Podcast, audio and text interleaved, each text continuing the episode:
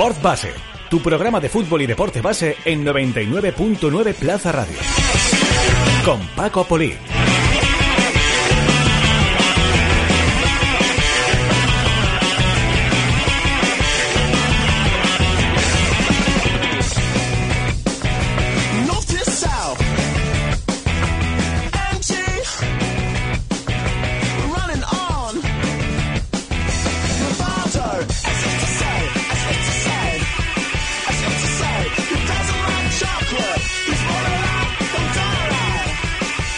¿Qué tal? Muy buenas, son las 9 eh, de la noche y un minuto y aquí comienza Sport Base, tu programa de fútbol base en la comunidad valenciana.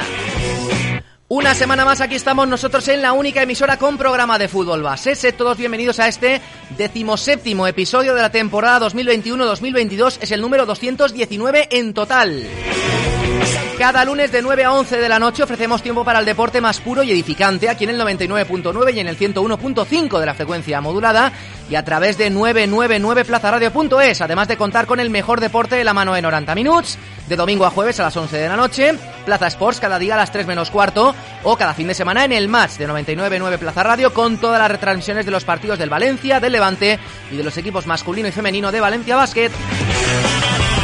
Pero ya sabéis que aquí hablamos de fútbol base, del fútbol del que nadie más os habla y para escucharnos os recordamos las formas de hacerlo cada semana en directo aquí, 99.9, 101.5 de la FM. El horario habitual es los lunes de 9 a 11 de la noche. También cuando mejore la situación sanitaria, de aquí unos meses, nos podréis visitar en directo, calle Laurea 19 de Valencia.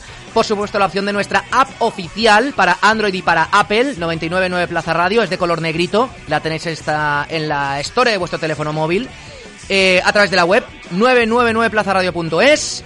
A través del Facebook Live, aunque hoy no, casi siempre la entradilla y el editorial y por descontado el podcast del programa, disponible nada más acabar en nuestros canales de 999 Plaza Radio, Evox, Spotify, Apple Podcast o Google Podcast. Hoy a partir de las 10 en punto de la noche estaremos en tiempo de tertulia aquí en el estudio con los amigos del Avant Aldaya. Redes sociales abiertas para vosotros 24 horas del día, arroba Sportbase tanto en Twitter como en Facebook, como en Instagram, como en nuestro canal de YouTube. Ya sabéis que 24 horas al día leemos vuestros comentarios, críticas, sugerencias, opiniones y lo que queráis. Hoy tenemos a Rafa Alarcón al frente de los mandos técnicos. Creo que va a ser la sustitución ahora enseguida con eh, Juan Lafuente. Con todo el equipo de Sportbase en labores de redacción y de producción, con David Ferris en labores de apoyo. Arrancamos programa como siempre hacemos con nuestro editorial.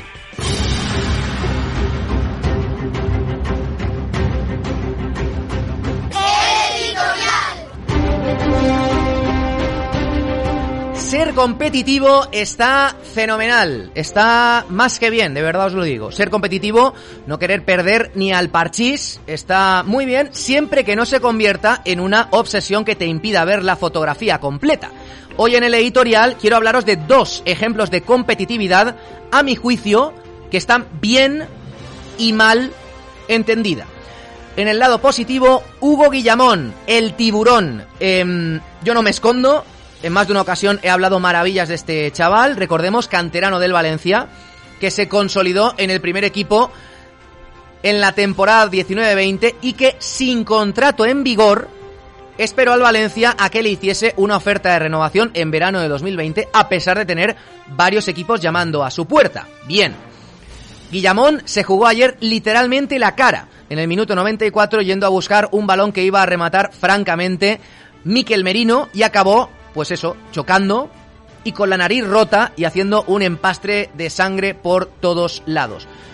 Pero así es, un chaval que al poco rato ya tenía claras dos cosas. Una, que se iba a operar al día siguiente, esta mañana, y dos, que mucho tiene que pasar para que se pierda el próximo partido en Copa del Rey, en San Mamés, curiosamente, de donde es su familia, y donde jugará en principio con una máscara protectora. Por cierto, tenemos fútbol en directo. Hemos hablado del Athletic Club, está jugando el partido de liga contra el Español, acaba de marcar el Español eh, Villena, Villena, con H entiendo, ¿no? Sí. Gol del el jugador del Español para adelantar al cuadro de Vicente Moreno, Athletic Club 0, Español 1, deporte en directo aquí en la sintonía de 99.9 Plaza Radio. Bien, Guillamón, la mascarilla y el partido del jueves, competitividad. Pero hay amigos la competitividad debe tener un límite, que es la propia integridad física. De hecho, de cara al jueves, seguro estoy convencido de que José Bordalás le va a preguntar a Hugo Guillamón si quiere jugar y Guillamón le dirá que sí. Obviamente. Bien, ayer Daniel Vaz no tuvo esa opción en el Camp Nou con el Atlético de Madrid. Por cierto, gol del Athletic Club anulado. ¿De acuerdo? No tocamos nada. Sigue el 0-0 en el minuto 4 para 5 de partido. Decía que ayer Vaz no tuvo la opción de decidir. Seguro que las imágenes las habéis visto ya.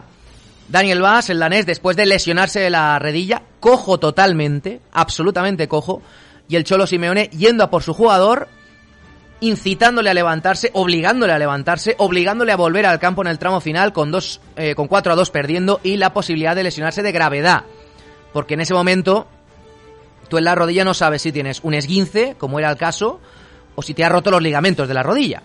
Bien, la imagen de ayer es tremenda, tremenda, y deja, a mi juicio, al Cholo algo tocado a nivel de, de imagen. Porque sí, ser competitivo está muy bien, querer ganar mola mucho, pero no puedes arriesgar la rodilla, que en el fondo es arriesgar la carrera al completo de un futbolista para intentar remontar un partido de liga. Competitividad bien entendida y mal entendida. Ojalá de verdad no haya entrenadores de base tomando nota y repitiendo la actitud del Cholo Simeone ayer, porque es todo lo contrario a lo que la formación debería ser. Y ahora sí, a Juan Lafuente le voy a pedir el sonido de gol porque el árbitro ha dado finalmente el tanto. Sancet en la definición. Era fuera de juego, pero lo han eh, permitido. Athletic Club 1, Español 1. Recordemos Athletic Club, próximo rival del Valencia, el jueves a las 9 y media en eh, San Mamés. Son las 9 y 8 minutos. Repasamos, como siempre, las competiciones de este fin de semana en nuestra ronda.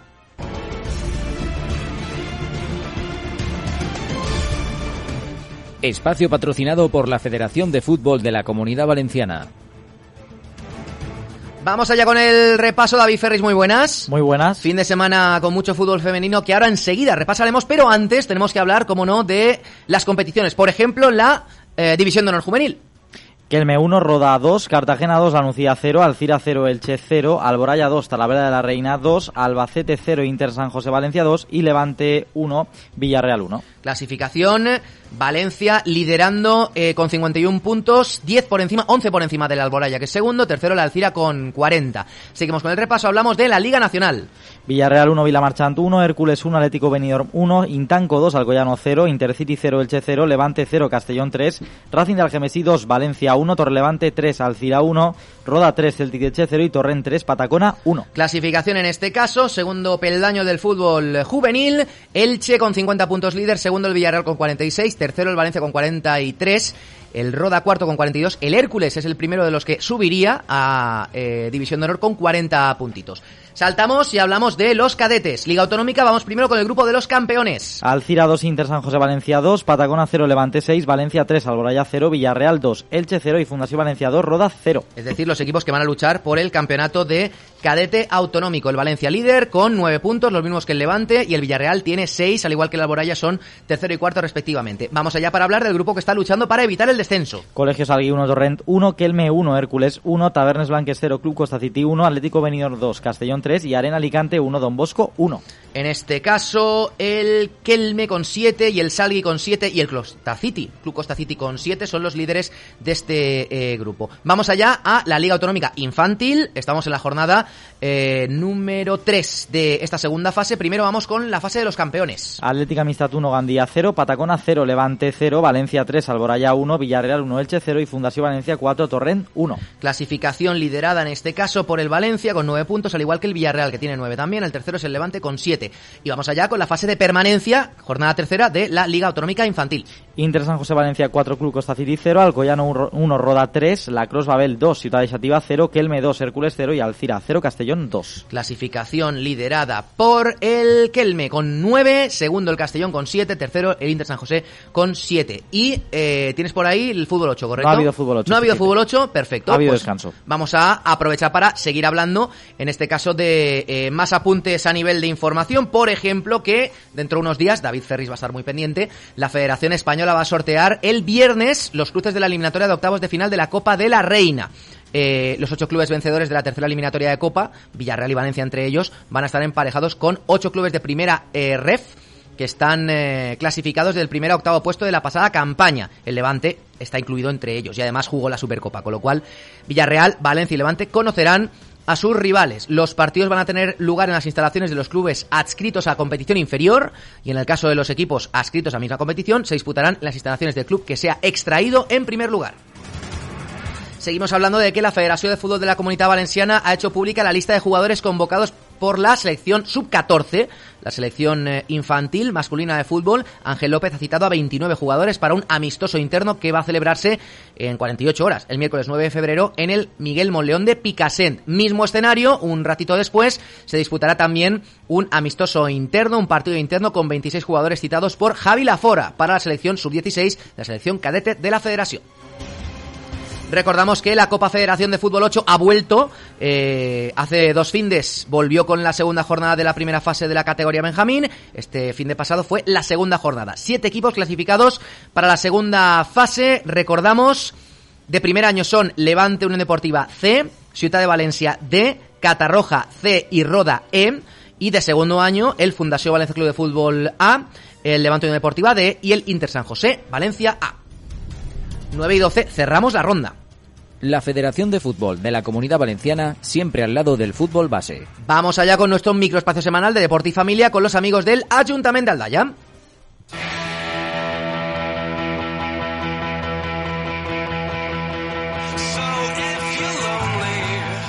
La agenda semanal de Aldaya en Sport Base. Los mejores planes de deporte, cultura y ocio para ti. Aldaya en movimiento. Bienvenidos a la agenda deportiva y cultural semanal del Ayuntamiento de Aldaya. Cada semana os contamos planes, ideas, iniciativas, escapadas, eventos, todo tipo de actividades para grandes y pequeños que podéis disfrutar en la localidad aldayera, que es uno de los epicentros deportivos de la provincia de Valencia. Ya sabéis que ha terminado el mes de enero, por fin. Febrero llega con fuerza y nosotros os recomendamos eh, que todavía os apuntéis a la programación habitual de actividades del Polideportivo Municipal Jaume Ortiz. Tienes toda la oferta de actividades en ese perfil maravilloso de Instagram, arroba Poliesportivo Aldaya, o en la web del Ayuntamiento, aldaya.es. Y también, teléfono de toda la vida, más información, puedes llamar al 96 198 5270. Repito, 96 198 5270. Y recordar que por fin se ha reabierto la piscina cubierta municipal. El horario para baño libre es de lunes a viernes de 7 de la mañana a 10 de la noche, sábados y domingos de 8 de la mañana a 2 de la tarde. Y además tenéis cursos para todas las edades nuevamente en marcha por si os apetece nadar. ¿Qué os apetece hacer otra cosa? Por ejemplo, tenéis las nuevas escuelas municipales de judo y de pilota valenciana. El Jaume Ortiz va a albergar en este 2022 estas dos disciplinas que tantas ganas había de poder anunciar. ¿Te quieres apuntar a alguna o que tu hijo se apunte a alguna? Puedes enviar un correo a coordinacionesports.gmail.com con nombre y apellidos del alumno o alumna y un número de teléfono y rápidamente desde el ayuntamiento se pondrán en contacto contigo para formalizar la inscripción. Y os recordamos que continúa la programación del Tama en este primer trimestre de 2022 con el ciclo Intimissim. Viernes día 11 de febrero, 7 de la tarde, vuelve al Tama Pérez and Disla de Valencia que presentan la obra Brindis. Si tienes ganas de fiesta y quieres disfrutar con tus amistades y vecindario, pues te puedes apuntar porque estás invitadísimo. Tienes toda la información en aldaya.es. Y por último, recordad apuntarlo en papel y boli. Vuelve la Liga de Improvisación de Aldaya. El sábado 22 de febrero, 7 de la tarde, tienes una cita en el Teatro del Mercat. Entradas disponibles en la taquilla del teatro una hora antes de empezar, de comenzar el espectáculo. Y con esto cerramos esta edición de la Agenda Deportiva y Cultural Semanal del Ayuntamiento de Aldaya. La semana que viene, como siempre, mucho, mucho más. La semana que viene, más propuestas de ocio, cultura y deporte en nuestra agenda semanal. Aldaya en movimiento. Hemos tenido fin de, de Teika, fin de Derby Teika, así que vamos allá, como siempre hacemos, a las 9, a las 9 y cuarto en punto, a hablar sobre deporte femenino. Soy todo lo que quiero ser. La actualidad del deporte femenino valenciano con Teika, el buen vending. Precisamente el derby Teika que se llevó el gato al agua el Valencia, David, y el Villarreal que ganó al Rayo Vallecano por la mínima al final. Ganó el eh, Villarreal en el minuto 89 con un gol de Sheila Guijarro, la goleadora del eh, conjunto dirigido por Sala Monforte, que salió del descenso por primera vez desde hace muchas jornadas a pesar de esa sanción de seis puntos. Yo iba a decir que, que le, que le han mangado muchos puntos a. Sí, es que ahora, mismo el Villarreal tenía, tendría los mismos puntos que el Levante. eh, ¿Qué que- te parece? que Media es- tabla estaría. Es una, una barbaridad. Y el Valencia, como dices, Pago, que ganó 2-0 el eh, derby, fue bastante superior el eh, Valencia ante un Levante que, que sigue, sigue de capa caída, que, que está a un nivel muy, muy bajo. Bueno, crisis claramente en el Levantino Deportiva, coge oxígeno el Valencia, hablamos de Reto Iberdrola de la segunda división, empató el Elche, palmó el Castellón. Empató el Elche en un partido eh, donde ese reparto de puntos le vale de poco ante el eh, Madrid Club de Fútbol y el Castellón, que en su, en su visita ante el eh, Cacereño cayó por tres goles a uno. Y cerramos hablando de Primera Nacional, victorias del Levante, Valencia e Impro Sports, que sigue con una racha espectacular. El Levante se impuso por 0 goles a 1 al eh, Discovery y sigue apretando a un Valencia que no falla de momento, ganó por 2-0 al Aldaya y el Impro Sports que lo metemos en este grupo porque lleva creo que son tres victorias consecutivas que le están valiendo para alejarse mucho de esos puestos de descenso, ganó 1-2 al Elche. Vamos a hablar con una protagonista que tuvimos hace exactamente un año, pero en una situación radicalmente diferente, David, a la que eh, la encontramos en la noche de hoy. Vamos a hablar con eh, Liliana Llopis, jugadora del Sporting de Gijón. La última vez que la entrevistamos eh, pasaba por una lesión de, de rodilla, del ligamento cruzado, eh, se había lesionado recientemente y hoy la entrevistamos porque ayer, 343 días después, volvió a jugar. Hola Liliana, muy buenas. Hola. Bueno, me imagino que desde la charla que tuvimos en eh, marzo de 2021 la cosa ha mejorado bastante, ¿no? Sí, bastante, bastante, la verdad. En esos momentos casi no podría andar y ahora ya jugando. Bueno, David, una mujer contenta porque ya ayer después de verla nuevamente vestida de corto, por cierto, acaba de marcar Íñigo Martínez el segundo para el Athletic Club, eh, da la vuelta al partido, Athletic Club 2, Español 1 en el 16 de la primera. Decía David que ahora mismo eh, la tenemos seguramente en una nube, ¿no?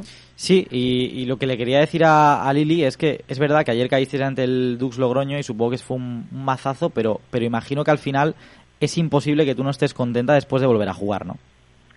Sí, bueno, al final eh, mi objetivo, ¿no? Cuando vi que era titular, eh, era disfrutar. O sea, volver a disfrutar de estar en el verde, volver a disfrutar de con mis compañeras y, y volver a, al final, pues eso, eh, respirar fútbol, ¿no? Que no es lo mismo desde fuera. Sí que es verdad, pues eso, ¿no? Que, que bueno, perdimos, eh, bajo mi punto de vista, un punto bastante injusto, pero bueno, eh, lo que tocó. Eh, eh, te quería preguntar porque me ha, me ha llamado la atención, eh, ¿te esperabas volver a jugar y hacerlo como titular ayer?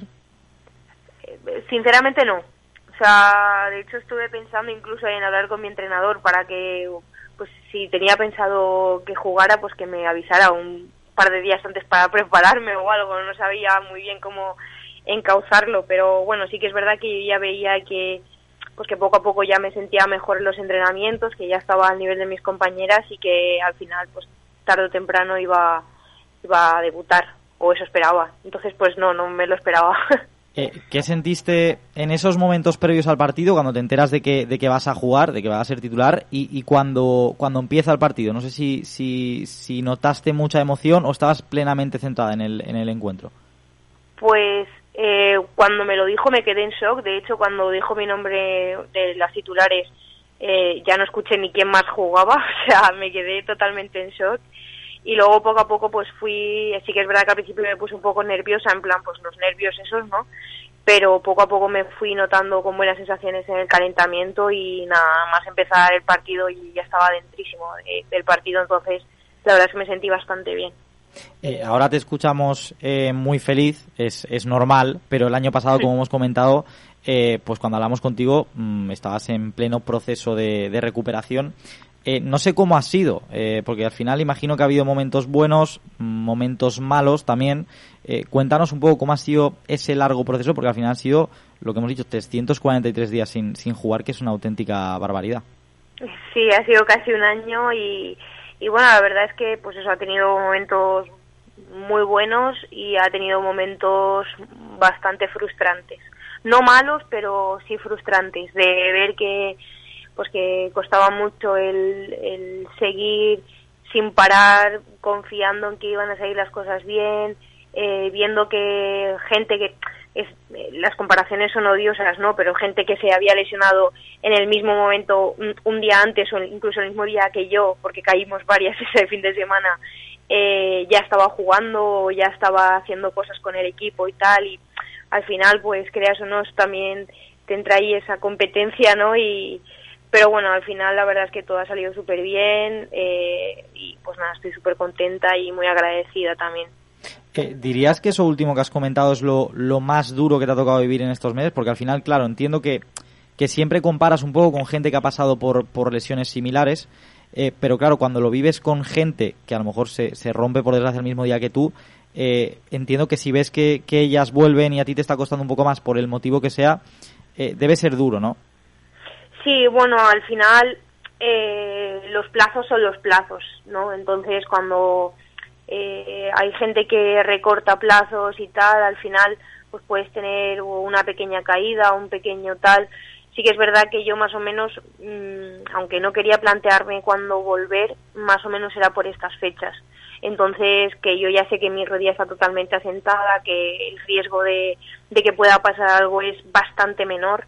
Entonces, a pesar de que te comparas un poco y eso, pues si tú te fijas un objetivo, da igual, ¿no? Que alguien vaya antes o que vaya después. Al final es que todas volvamos súper bien, súper sanas y, con la rodilla súper estable. Eh, durante este tiempo, mm, ¿has tenido momentos de, de sentirte sola? Porque al final es lo que hemos hablado con muchas veces, cuando te lesionas, los primeros días sí que te sientes muy arropada porque la gente está muy pendiente, pero luego, claro, con el paso de los meses a lo mejor la gente no está tan pendiente. Eh, no sé si te has sentido, pues eso, un poco sola en, algún momento o, o, siempre has estado arropada. A ver, siempre he estado arropada principalmente por, por mi fisio, ¿no? Por Isma. Pero sí que es verdad que, pues eso, ha habido momentos, sobre todo cuando te frustras, ¿no? Que encima te ves que a lo mejor estás en el gimnasio sola, eh, muchas veces eh, pues entrenamiento por la mañana, entrenamiento por la tarde, cuando tus compañeras solamente van por la tarde y tú casi ni las ves porque mientras ellas están en el campo tú estás en el gimnasio sola entrenando, fortaleciendo, tal. Pues eso sí que hay meses críticos, ¿no? Sobre el quinto, sexto mes que ves que puedes pero todavía no estás del todo y, y, sí que sientes bastante frustración porque parece que no llega nunca ese momento cuando tú ya te estás viendo bien pero sí que es verdad eso, que siempre me he sentido arropada sobre todo pues, con mi fisio y con el médico que, que han estado muy encima mía y, y mis compañeras también, ¿no? En cada partido eh, ellas me lo decían que sentían que yo estaba con ellas en, el, en jugando el partido, entonces pues eso también reconforta. Eh, ¿Has recibido muchos mensajes eh, después de, de jugar ayer? Sí, la verdad es que sí, o sea, no me esperaba que, que me hablara tanta gente, que pues eso también estoy muy agradecida, ¿no? Pues que la gente al final eh, también esté un poco pendiente, ¿no? Y que se alegre de pues de tus victorias, porque al final esto para mí ha sido una victoria y y nada, muy agradecida, ya te digo, o sea, y, y muy feliz. Eh, hablando un poco ya del, del, equipo, la temporada está, está siendo complicada para, para vosotras. Eh, no sé ¿cuál dirías que es la clave para salir del, del bache en el que estáis? Porque al final ya estamos en recta final. Es verdad que este año encima eh, estar en esas últimas posiciones hace que bajes dos categorías, si todo sigue tal igual está previsto. Eh, no sé cómo es el, el ambiente del, del vestuario ahora mismo. Pues a ver, también pues es un poco de frustración, ¿no? Porque si ves el partido que jugamos ayer, o sea, a pesar de que ellas creo que van cuartas, bueno, van a, a mitad tabla y nosotras eh, vamos de últimas, eh, no hubo eh, diferencia ni a nivel físico, ni a nivel táctico, ni a, ni a, nivel técnico, ni nada. Simplemente al final, pues eso, nos juegan malas pasadas, son minutos de mala suerte, porque al final son de mala suerte, porque mantienes una intensidad durante todo el partido brutal. Y, y no estamos teniendo suerte, pero la verdad es que el equipo está trabajando súper, súper bien, estamos todas con la misma mentalidad y al final eso también nos reconforta entre nosotras y, y nada, pues con las ganas ¿no? de, de salir de ahí y de, y de, y de poder salvar la categoría. Eh, ¿Cómo has vivido los partidos estos meses? Porque claro, entiendo que de normal de fuera siempre se pasa peor que cuando estás jugando, pero cuando estamos hablando ya de una situación eh, compleja donde el equipo no le acaban de salir las cosas, eh, supongo que se pasa aún peor, ¿verdad? Sí, ya no solo por por ti, sino por el equipo y por ellas, ¿no? Porque ves que lo dan todo y que, y que no llega el resultado y al final pues eh, cuando estás fuera intentas ayudar del equipo, o sea, al equipo de alguna forma y, y no te queda otra que intentar subirles el ánimo de la forma que sea, intentar saber, intentar mantener que el equipo siga estando al mismo nivel anímico, al mismo nivel físico y que, y que ninguna decaiga, ¿no?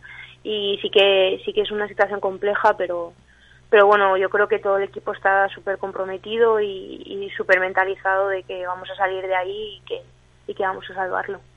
Em, próximo fin de semana, partido clave ante la, ante la sección esportiva AM. Sí, el partido aplazado que, que tuvimos varios casos COVID hace, la semana pasada y, y por suerte ya lo podemos jugar, que tenemos estas dos semanas como que había de parón. Así que nada, si seguimos con el nivel que hemos estado esta semana, o sea, este fin de semana, vamos, eh, se lo vamos a poner bastante difícil a la AM. Cuando volviste a jugar, ¿te acordaste de alguien en particular? Mira, sinceramente en ese momento eh, pensaba en todo el mundo y no pensaba en nadie, porque sí que es verdad, pues eso, ¿no? Que sientes que mucha gente está contigo y, y, que mucha gente también le gustaría estar en ese momento mismo viéndote, ¿no? Que justo hacía nada había hablado con, con familiares y con amigos de decir, guau, a ver si me, a ver si me dices cuándo vas a jugar y, y puedo, y voy a Asturias a verte, ¿no? y pues al final eh, pues sí te acuerdas de mucha gente sobre todo al final del partido no porque al principio ya te digo yo entré un poco en shock y, eso me mentalicé tanto en el partido que, que me olvidé de todo el mundo. Pero sí al final sientes que hay gente contigo siempre. Y respecto a esto durante el proceso de rehabilitación ¿Te hiciste alguna promesa o no sé si te pusiste algún objetivo en plan cuando vuelva o si vuelvo a buen nivel o si vuelvo en buenas sensaciones voy a hacer esto o voy a cumplir con esto? O, Sabes que la gente eh, siempre se hace, Liliana, promesas cuando está en la rehabilitación haciendo esas cosas que nadie ve, ¿no? Las horas de piscina, de gimnasio, de, de fisio, de, de, dolor. ¿Tú tenías algún, algún objetivo cuando, cuando estabas ahí en la camilla o, o no pensabas a en ver, nada? Sí, mi objetivo era volver mejor de lo que había estado, porque encima cuando yo me rompí estaba a un buen nivel y, y yo solamente pensaba en estar mejor. O sea, en ya no volver a, al nivel al que estaba, sino incluso mejor y, y con más confianza y, y, con todo más. Todo más, ¿no? Entonces, todo más, sí. Eh, pues sí, al final, poco a poco pues vas viéndolo, ¿no? También vas practicando situaciones en el partido, corners, faltas y pues incluso cuando estaba con el fisio, ¿no? Eh, de rehabilitación, pues que le tiras faltas y dices, ostras, pues casi que se me da mejor ahora que antes incluso, ¿no? Y pues sí, pues a ver si puedo ayudar también al equipo con algún gol, que estaría genial. Y, pero sí, vamos, mi, mi promesa y mi objetivo era eh, volver mejor de lo que estaba. Eh, recta final de temporada, entramos en los últimos tres, tres meses de competición. Eh, para ti en lo personal, ¿qué, es, qué, estás pensando eh, de cara pues eso, a llegar a verano a buen nivel, eh, seguir cogiendo ritmo, seguir teniendo minutos? Yo qué sé, marcar algún gol, poder celebrarlo. ¿Te has, te has puesto algún tipo de meta o simplemente vas eh, a, a, cada partido y ya está? Eh, pues ahora mismo mi meta es eh, salvar la categoría. Sí. O sea, directamente eso y hacer todo lo que haga falta para poder salvar la categoría y poder dejar el Sporting donde se merece. Bueno. Eh, y a nivel individual, pues eso, ¿no? Eh, el seguir mejorando, el seguir eh, fortaleciendo y el tener minutos. Pues ojalá, ojalá, además de verdad, aquí estaremos encantados de que al Sporting le fuera fenomenal en este tramo final de la competición, de que podáis salvar la categoría y que ojalá en tu caso puedas eh, jugar muchos minutos, coger esas sensaciones nuevamente y dejar atrás un año que ha sido muy duro en lo, en lo personal, en lo deportivo, sobre todo por esa lesión de rodilla. Liliana Llopis, te mandamos un abrazo grande desde aquí, desde Valencia, eh, abrazo grande a ti y a todas las, iba a decir guajes y guajas, ¿no? Que hay, que hay por allí. Sí, guajas. guajas, correcto. Y mucha suerte al Sporting, ¿vale? Te mandamos un beso grande. Muchas gracias gracias, muchas gracias. Teica, el buen vending, te ha ofrecido la actualidad del deporte femenino valenciano, porque cuando juegan ellas, ganamos todos. Ganamos todos.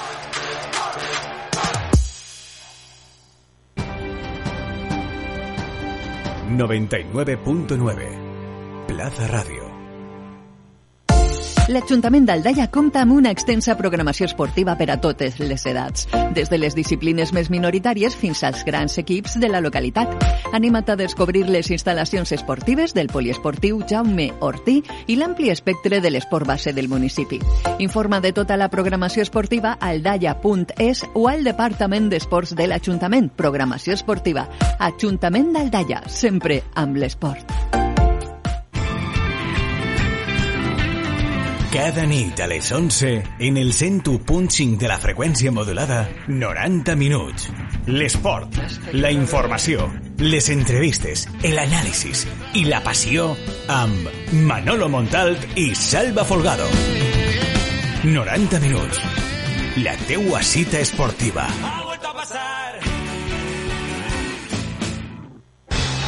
¿Te gusta el fútbol base? ¿Quieres que tu marca o empresa llegue directamente a futbolistas, familias, clubes y escuelas? Escribe a comercial sportbase.es y conviértete en colaborador de Sportbase, el programa de fútbol base de la Comunidad Valenciana. Recuerda que puedes escuchar Sport Base todas las veces que quieras a través de nuestro podcast. Descarga y disfruta ya de todas las temporadas de Sport Base a través de 999 plazaradio.es y también en nuestros canales en iVoox y Spotify.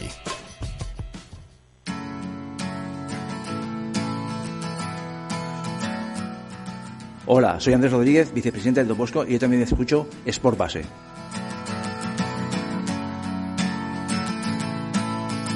Nueve de la noche, 32 minutos, novedades en el Polideportivo de Aldaya. Próximamente el Polideportivo inaugurará dos nuevas escuelas municipales, la Escuela de Pilota Valenciana y la Escuela de Judo. Si tienes entre 6 y 17 años y te gustaría empaparte del deporte tradicional valenciano o si te gustaría iniciarte en el judo, puedes llamar al teléfono 96 198 5270. Y para informarte de cómo hacer tu preinscripción, también recuerda el número 96 198 5270. Ayuntamiento de Aldaya, Sport en movimiento.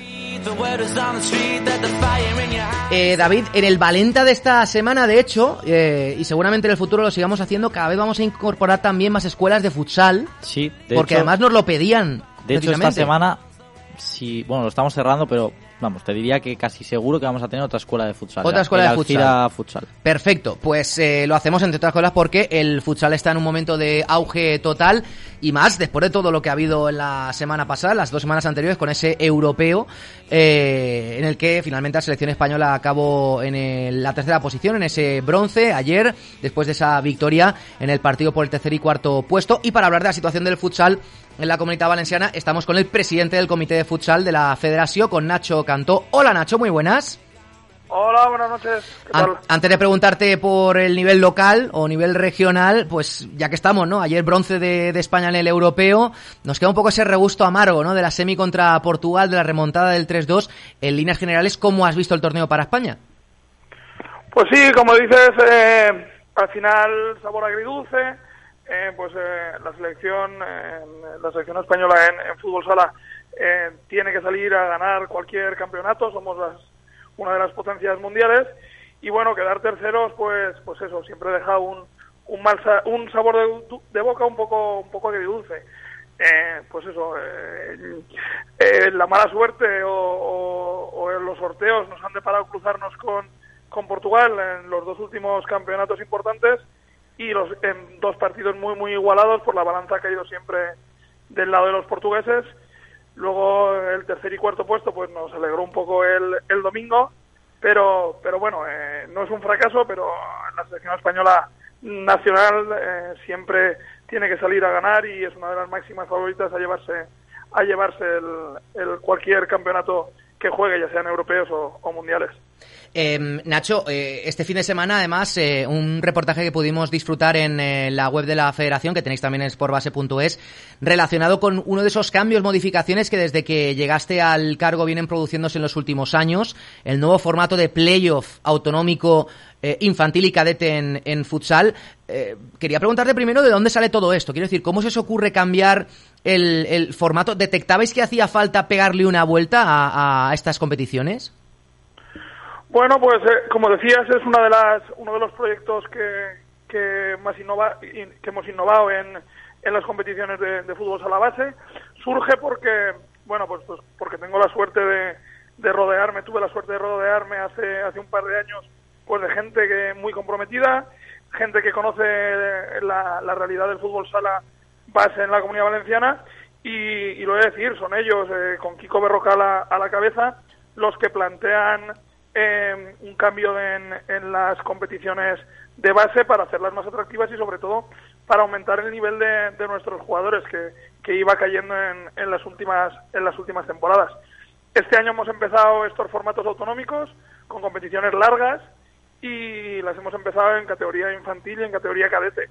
Pero la idea es no acabar ahí y trasladar el formato a una categoría juvenil y, y ya veremos si, si, somos capaces de hacerlo también en, en una categoría un poquito más baja como, como los alevinas. Claro, eh, supongo que cada una tendrá sus dificultades. En, en juveniles yo creo que puede ser eh, verdaderamente explosivo. Vamos a recordar que eh, este formato nuevo que, se implantó eh, esta última temporada tiene una primera fase en primera regional en, en los tres, los tres territorios, en Alicante, Castellón y Valencia, y luego de ahí se sacan dos grupos de seis equipos, que es el punto en el que estamos ahora mismo en la, en la competición, y se genera una liga a, doble vuelta, a diez jornadas, eh, cinco partidos contra eh, un rival eh, por dos ocasiones, ida y vuelta, y los cuatro mejores se clasifican para una Final Four que será, en principio, Nacho, 2 y 3 de abril en un pabellón neutral. Habrá que esperar hasta que sepamos los nombres de los clasificados para decidir dónde se juega esa Final Four, ¿no? Sí, bueno, lo has explicado tú eh, perfectamente. La idea es pues eso hacer partícipes como no puede ser de otra forma a las tres a las tres provincias. Clasifican tres equipos de Castellón cuatro equipos de Alicante y cinco equipos de Valencia. La distribución se hace así por por número de licencias. La provincia de Valencia es la que más tiene. Luego está Alicante y, luego Castellón número de licencias y número de, equipos. Y con esos 12 equipos pues se hacen dos grupos dos grupos de seis que, al final son 10 semanas jugando entre los mejores equipos de fútbol sala de la comunidad valenciana y, los dos primeros de cada grupo pues eh, jugarán una final four con semifinales el, el sábado y, final el domingo. Buscaremos un pabellón neutral para que, que, el factor cancha no influya. Y bueno y si la pandemia lo permite pues esperemos que, que sea eh, la gran fiesta del fútbol sala infantil y cadete de la comunidad por primera vez en un pabellón único con, con las mejores canteras de fútbol sala base de, de toda la comunidad valenciana. Eh. Estamos muy ilusionados, esperemos que, que podemos hacer, que, que podamos hacerlo eh, con, con, todas las garantías y con toda mm. la ya sin restricciones, pero pero bueno, todavía nos queda esperar un poquito para eso. Y además, Nacho, hay que recordar que el que gane eh, tiene doble premio, porque aparte de ser campeón autonómico, eh, jugará la fase previa de, del Campeonato de España de Clubes Base, que eso para los chavales eh, cadetes e infantiles que consigan alzarse con el título, eh, como atractivo es, vamos, lo máximo, jugar contra los mejores de todo el país. Sí, claro, esto al final para, estamos hablando de equipos, muchos de ellos pues o de algún colegio o de algún pueblo pequeñito, pues el que, el que gane, el que gane el campeonato autonómico en la comunidad valenciana pues enfrenta, tiene la posibilidad de enfrentarse equipos como el Pozo, como el Barça, como el Inter, como Ciudad de Toledo, al final eh, con las mejores canteras de España, que, para ellos es un, es un sueño y que encima sirve para aumentar el nivel de, de nuestros jugadores.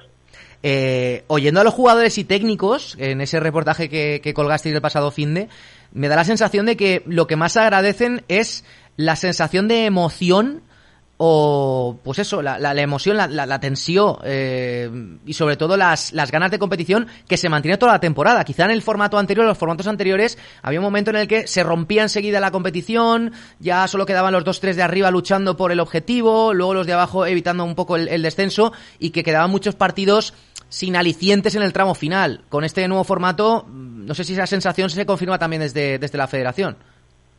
Sí, sí, claro, totalmente. Además es lo que buscábamos. Uno, hacer igualdad en, en la competición, en romper eh, las diferencias que hay entre los mejores equipos y, y los equipos pues que no tienen tantas condiciones en, en las ligas provinciales.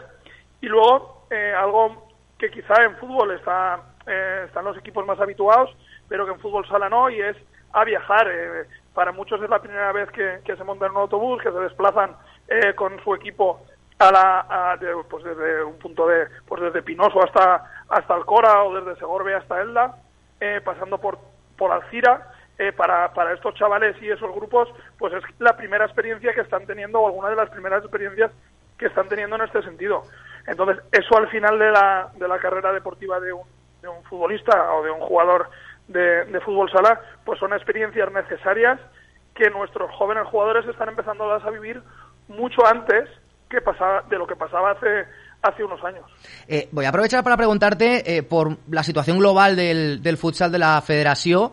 Eh, este año 2021 que acaba de terminar, em, me da la sensación de que ha sido un poco el año del, no del despegue, pero sí de levantar una situación que en 2020 fue dramática a todos los niveles, dejando un poco la pandemia eh, como, como punto más, más bajo de, de, la temporada. Hubo que cancelar competiciones, aplazarlo todo, se paró el deporte durante muchos meses. Este crecimiento del futsal en la comunidad ha sido lento 2021, Nacho, pero cada vez me da la sensación de que esa línea se va sosteniendo más en el tiempo y que cada vez hay más equipos, más clubes, más escuelas, más equipos femeninos y sobre todo más niños y niñas practicantes del futsal. Sí, teníamos, veníamos con una dinámica buena en 2018, 2019 eh, fue mejor. Eh, lógicamente 2020 se nos viene todo al traste. Y, esta temporada estamos en niveles superiores a los de 2019, tanto en licencias como, como en equipos y batiendo también todos los récords en categorías como prebenjamines, que, que es una categoría de nueva eh, creación, como en fútbol sala valenta, fútbol sala femenino, eh, con creación también de, de, por primera vez de una liguilla de, de fútbol sala base femenino y consolidando a las amateurs en, en dos competiciones eh, de fútbol sala base, eh, de fútbol sala femenino, perdón. Eh, la idea es continuar trabajando para continuar haciendo atractivas las competiciones y que esto nos provoque nos, eh, que las, el número de licencias y el número de equipos pues siga siga aumentando. Eh, como decía al principio, estoy rodeado de gente que conoce eh, muy bien a los clubs, que, Hmm. sí. que está asentada en todo el territorio. Sabemos o intentamos saber lo que quieren los clubs. Además, eh, desde el comité, pues eh, todos los años hemos hecho encuestas para acercarnos a ver a, las opiniones que, ellos tienen. Se hacen zooms con, con eh, ahora que está tan de moda las videollamadas, pues hemos estado en contacto con ellos a través de Zoom para recoger lo que son las, las necesidades o, las inquietudes que tienen y, y a base de, de, todo eso pues intentamos eh, hacer mucho más atractivas las, unas competiciones que bien es cierto que teníamos un poco enquilosadas en formatos y en y en competición, estilos de competición sí. pues un tanto eh, anticuados. Eh, ¿Qué dirías que es el motivo de mayor orgullo eh, Nacho, para esta temporada 21-22? Quiero decir, ¿con qué estáis más satisfechos desde el comité eh, en la temporada que llevamos hasta la fecha?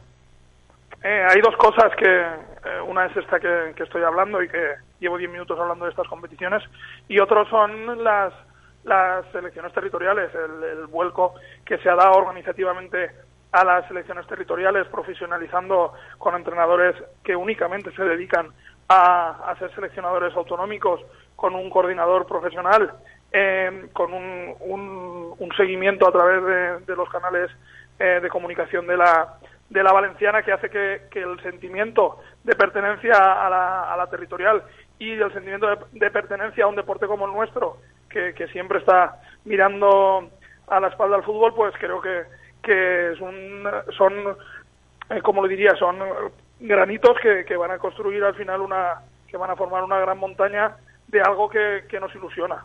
Ahora que has dicho lo de las selecciones, eh, la verdad es que seguimos pendientes ¿no? de esos campeonatos de, de España. Eh, eso sí que está siendo este año una faena porque ya el año pasado no se pudieron celebrar con normalidad y este año imagino que estáis todos pendientes de cuando la, la española eh, decide dar un paso adelante porque tenemos ya algunas de esas fases de los campeonatos pendientes por jugar. Sí, el año pasado casi que fue fue más tranquilo porque pues desde un principio nos hicimos a la idea de que iba a ser imposible.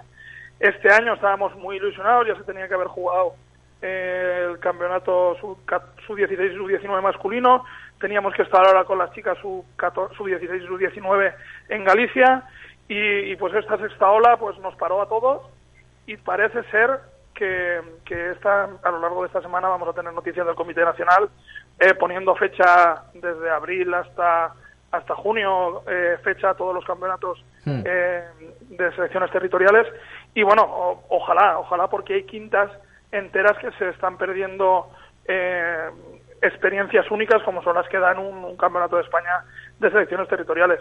Eh, el comité está trabajando. Eh, esta misma semana hemos reanudado los entrenamientos después de, de la sexta ola. Hoy he estado en los entrenamientos de la selección sub, sub 16 y sub 19 masculinos. Mañana eh, vuelven las chicas.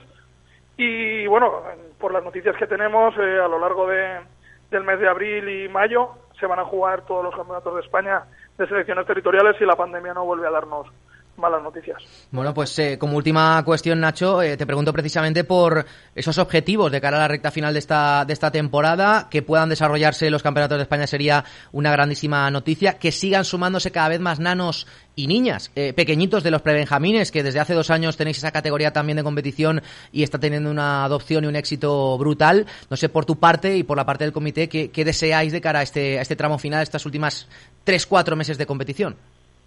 Bueno, pues que se desarrolle todo, todo bien, como tenemos planificado, y sobre todo que podamos llegar a un, a un mes de mayo, junio, con, con pabellones llenos, eh, con los chavales disfrutando de sus familias en, en las copas eh, provinciales, con, con los autonómicos, con gente en la grada, pudiendo hacer streamings y, y teniendo ya algo casi, casi en total normalidad y que al final los chavales pues puedan tener en la grada a sus hermanos, a sus abuelos y puedan pasárselo, pasárselo bien como ya casi se nos ha olvidado, pero que lo añoramos, lo añoramos mucho. Sí, la verdad es que sí. Estamos todos eh, deseando que, que, vuelva a la normalidad al 100% con ese tipo de, de, eventos y de acontecimientos que tanto gusta a los chavales como son los campeonatos de futsal.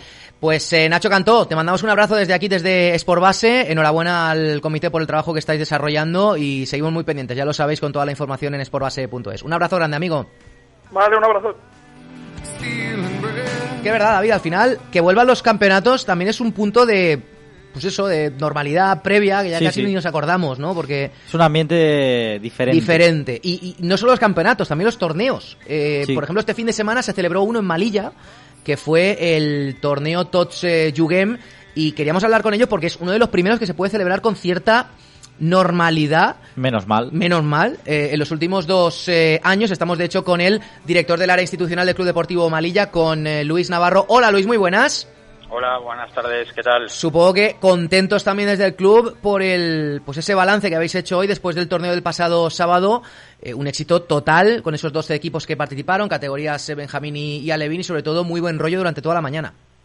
Pues sí, la verdad es que sí. Eh, después de tanto tiempo sin poder disfrutar de la competición, digamos, de esta, de esta forma, con torneos y demás, pues la verdad es que ha sido una satisfacción ver, eh, poder disfrutar a los chavales eh, durante la mañana del sábado pasado eh, de una forma muy, muy distendida, porque la, el objetivo del torneo no era otro que, poder juntar equipos de un nivel, de un nivel muy, muy social, muy, muy flojito, eh, para que nuestros equipos Benjamín eh, y Alevín que son, que, son, pues eso, tienen un nivel muy social, pues que pudieran competir con equipos de, de un mismo nivel, ¿vale? Eh, estos chavales vienen ahora mismo de, de encajar continuamente goleadas en la liga y, y era una forma, pues, de poder eh, ayudarles para que pudieran pasar una mañana divertida y sí que es verdad que tuvimos que, que hacer pues eso, un sondeo de todos los equipos de un nivel muy parecido, Ujú. eh, ir mirando cada uno de los grupos de competición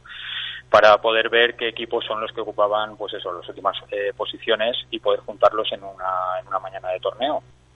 Y bueno, la verdad es que, que conseguimos eh, un poco el objetivo, ¿no? que era pues que estuviera todo muy nivelado, que no hubieran grandes goleadas y que esos niños que les cuesta semana a semana poder disfrutar de los partidos que compiten, pues que en este caso sí que pudieran hacerlo y por el formato de, de competición que al final utilizamos, pues la verdad es que lo conseguimos. Y ver a esos niños disfrutar, eh, pues bueno, la verdad es que no, no, no, tiene precio y la verdad es que yo creo que, lo conseguimos. ¿eh?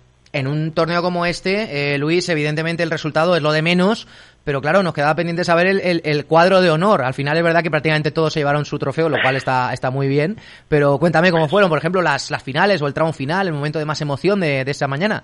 Pues mira, si quieres te explico, Paco, porque al final, mira, el formato que nosotros utilizamos es que de todos los equipos que participan, en este caso eran, eran 12, eh, seis en Benjamines y seis en Alevines, al final lo que pretendemos es que jueguen todos contra todos y que tengan, todos tienen su final, es decir, eh, desde el equipo que queda más arriba con el que queda más abajo, todos disputan una final, ¿vale? Entonces, eh, bueno, eso yo creo que, que este formato gusta porque porque al final en la primera fase aunque no ganes ningún partido eh, terminas el torneo jugando una final contra un equipo de tu de tu nivel más parecido ¿no? en, del otro grupo y con eso lo que conseguimos es que pues eso que, que el, que el niño aunque no haya ganado que no haya ganado ningún partido pues termina jugando una final ¿no? Y me vas a permitir que no, no nombre a, a ningún equipo del cuadro claro. clasificados. Claro, claro. El, su final, eh, uno ganó la final, el otro que de esa final. Y al... mm. A ver si podemos eh, recuperar la señal con Luis eh, Navarro. Efectivamente, si al final es un torneo David que se llama Tochugem. Sí. El tema de los resultados al final. Hemos subido, por cierto, la galería completa de, del torneo con 70 fotos. La tenéis en sportbase.es. La verdad, imágenes muy bonitas. Porque es verdad, muchas veces nos quedamos en los que compiten por eh, los títulos, pero los que están ahí en la zona baja pasándolo mal todo el año también tienen derecho un día Sí, a veces bien. hay que ir más allá también de, de lo que es competir y claro que al final los niños se diviertan, todos los que pelean por pues cosas más serias, como lo que comentamos aquí muchas veces, y los que a veces también tienen malas temporadas y sufren un poco más, que creo que a todos nos ha pasado también tener una mala temporada y, y sufrir un poquito malos resultados y no es nada agradable, así que cuando se compite un día Claro, bien, con tranquilidad, Se sin ningún tipo de mucho, ¿eh? presión. Luego, además, como ha dicho Luis antes, que al final el resultado es lo, lo de menos porque todo el mundo tiene medalla, trofeo y tal. Eh, ahí te pregunto, Luis, los padres cómo se lo pasaron, porque pues, tengo entendido que todos acos- acogieron ahí con, con regusto de, de alegría ese mensaje de fair play, de, de una mañana relajada, de pues mira, no nos tenemos que jugar aquí la vida, podemos competir tranquilamente y porque al final todo el mundo va a estar contento aquí. Pues así es, así es. Y una cosa a destacar también del torneo fue eso, fue el gran ambiente que hubo en la grada. O sea, no nadie, no se escuchó ningún reproche de, ninguna decisión arbitral, ni de los goles del contrario, ni de las jugadas.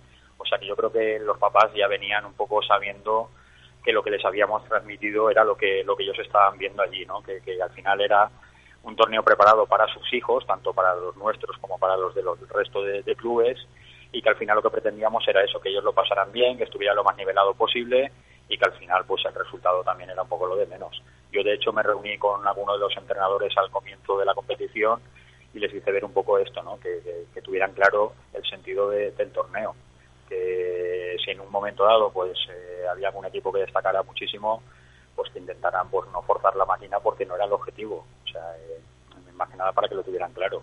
Y yo creo que lo conseguimos, ¿eh? al final entre todos pues creo que pasamos una mañana muy divertida, eh, todos los nenes pudieron eh, disputar de tú a tú con el rival. Y otra cosa también que hacemos dentro del torneo que también está muy divertida es que después de cada partido se lanza una tanda de penaltis. Y bueno, pues también te llevas la sorpresa de que hay nenes que a lo mejor el partido no lo ganan, pero luego ganan la tanda de penaltis. Y solamente ver con la alegría con la que lo celebran, pues eh, ya te digo yo que eso vale todas las horas de trabajo que hemos tenido detrás para, para poder llevar a cabo el torneo.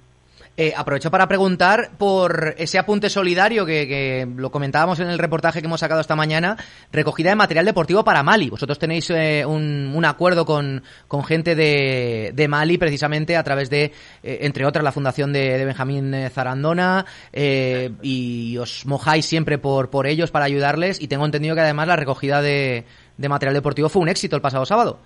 Sí, también, también. A ver, al final, en cada una de las actuaciones que nosotros realizamos, eh, digamos, fuera de lo que es la competición habitual, pues siempre solemos aportar algún granito de arena para el tema solidario, o bien, pues, con alguna asociación conocida, o bien con particulares. Entonces, en este caso, con el tema de- del torneo que organizamos, pues al final eh, decidimos apoyar a, a un contacto que tenemos ahí en Mali, que se llama Diaby, que es un chico que trabaja allí con, los chavales pues más humildes de la, zona de allí. Y bueno pues al final lo que intentamos es eso que cada evento que organicemos pues poder aportar un solidario para ayudar a este tipo de gente. Entonces en este caso a mí me encantó pues ver nenes de, o papás de, de otros equipos que venían y decían oye que hemos visto el vídeo que habéis mandado de Yavi y oye qué bonito aquí os aportamos las botas de, de mi hijo y tal o la ropa de entrenar del año pasado. Y bueno pues al final pues pues eso al, al final juntamos prácticamente un vestuario lleno de, de, de material que aportó toda la gente. Entonces nada esto se lo, se lo haremos enviar a, en este caso a Diaby y él allí ya lo repartirá con todos los nenes de allí pues eso pues porque tienen dificultades para poder reunir pues lo que me, nos decía en el vídeo no que, que hasta un pantalón para entrenar pues cosa que aquí pues fíjate la tontería que Lo pueda das por sentado, ¿no? Sí. Pe- pero allí, claro, un pantalón para entrenar para los nenes es, es algo, bueno, tremendo. Entonces, pues nada, pues recogimos balones, recogimos botas, recogimos eh, por ropa de entrenar, eh, bueno, bueno, la verdad es que, muy contentos, muy contentos. Eh, voy a aprovechar, Luis, un par de minutitos en, este tramo final de la charla para preguntarte un poco por la escuela al completo. Eh, ya estamos en el mes de febrero, estamos enfilando un poco el, el, tramo final de la, de la temporada. ¿Estáis contentos de, este, de esta temporada 21-22, que es un poco la primera ya en ir dejando atrás eh, la COVID, a pesar de esta sexta ola, no se han parado las competiciones, sí que ha habido que ir un poquito con más cuidado con el tema de la mascarilla, que por cierto desde hoy pues otra vez vuelve a dejar de ser no obligatoria en, eh, en exteriores. Eh, ¿Estáis satisfechos con cómo se está desarrollando este, este año? Sí, por supuesto. La verdad es que, mira, pues ahora que comentas tú todo el tema de, esto, de los protocolos y demás, pues, pues bueno, la verdad es que nos ha llevado un trabajo enorme aquí en el club el tener que amoldarnos a cada una de las situaciones que se han ido dando durante toda la temporada.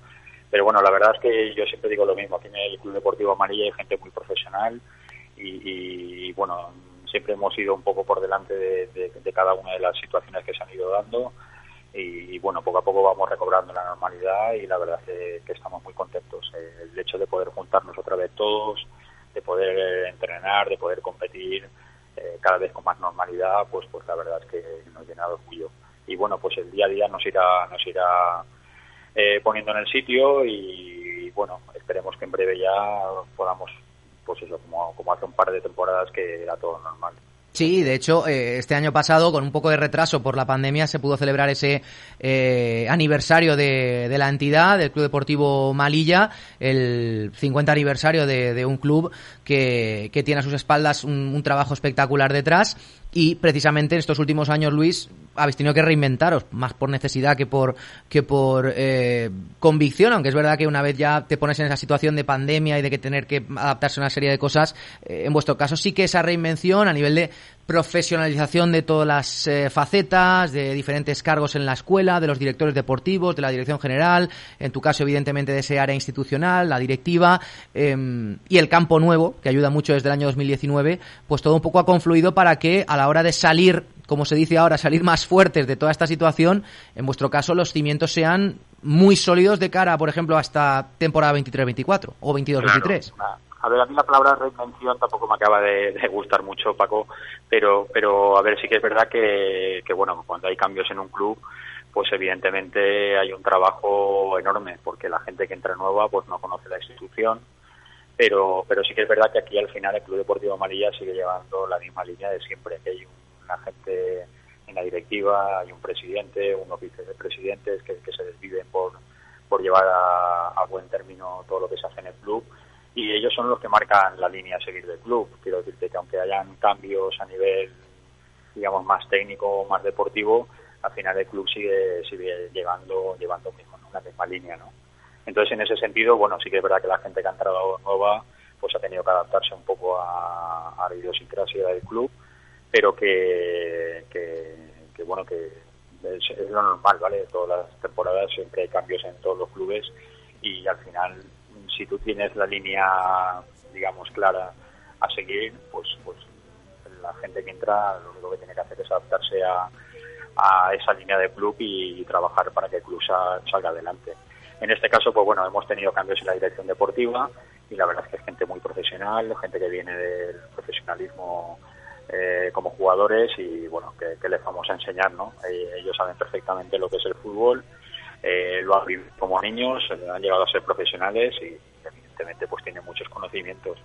Y ahora simplemente era pues eso, era que se adaptaran un poco a la línea que tiene el club, a la línea de un club de barrio, de, gente humilde, de trabajadora, pero que tienen las ideas muy claras y, como te decía yo, de todos los clubes en los cuales he estado, este sin duda es el más profesional que he visto, con gente muy preparada, con las ideas muy claras todo lo que se organiza aquí es por y para los niños, sin ningún tipo de, otro interés. Y la verdad, pues esto sí que es verdad que la pandemia nos afectó mucho porque era una forma de, entrar con mal pie, con mal pie en el sentido de que todo esto ralentiza un poco la adaptación, pero nada, yo estoy seguro que para la temporada que viene cada vez vamos a ir a más, seguro. Bueno, pues ojalá eh, podamos eh, seguir eh, muy atentos, claro que sí, a ese desarrollo y evolución del Club Deportivo Malilla con torneos como ese Tots Jugem del pasado fin de semana, que seguro que sumarán en el futuro más ediciones a su mochila. Luis Navarro, director del área institucional del Malilla, te mandamos un abrazo muy grande y suerte para este tramo final de la temporada, ¿vale? Muy bien, mira, si me permitís, pues dar las gracias a todos los clubes que participaron en el, en el torneo eh, al club por la sensacional idea de, poder eh, llevar esto adelante, porque al final pues hay unos costes ahí económicos que los asume el club y que nadie nadie lo ve. Y, luego al personal de organización que, se, que nos han ayudado, que son chavales del club, que eso también al final, quieras o no, pues hace también eh, que el club sea también más grande, más solidario. Los chavales ahora cadetes y juveniles ya saben lo que es ayudar para organizar un torneo para niños más pequeños y bueno, pues la verdad es que darles las gracias a todos ellos. Bueno, pues ahí está el mensaje de Luis Navarro. Un abrazo, Luis. Muchas gracias, ¿eh? Un abrazo. A las 10 y un minuto, em, David, tenemos esta semana Valenta, ya has dicho que tenemos ahí cocinándose otro especial futsal femenino, lo cual es una gran noticia. El de esta semana está disponible entre hoy y mañana, a ver si nos da tiempo a dejarlo operativo. Y la semana que viene volveremos, recordemos, dentro de dos semanas no hay es por base, porque juega el Levante un lunes. Así que ese día vas a descansar. Yo libro, tú, tú, entiendo que no. Yo no libro, no. Yo aquí no libro nunca. Abrazo, David. Un abrazo. Y nosotros hacemos un pequeño parón. Ah, enseguida volvemos con los amigos del Avant Alaya.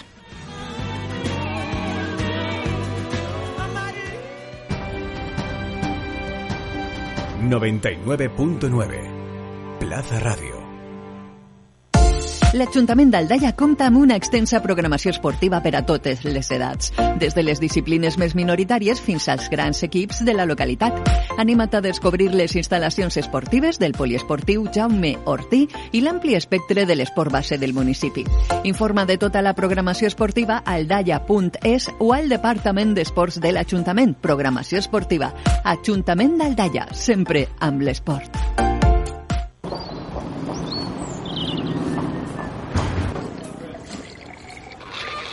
De lunes a viernes y de 7 a 9 de la mañana, en 99.9 Plaza Radio, te contamos la actualidad más cercana, el tráfico, el tiempo, la información nacional desde la perspectiva valenciana, los deportes y las entrevistas a los que tienen algo que decir y responder ante la opinión pública.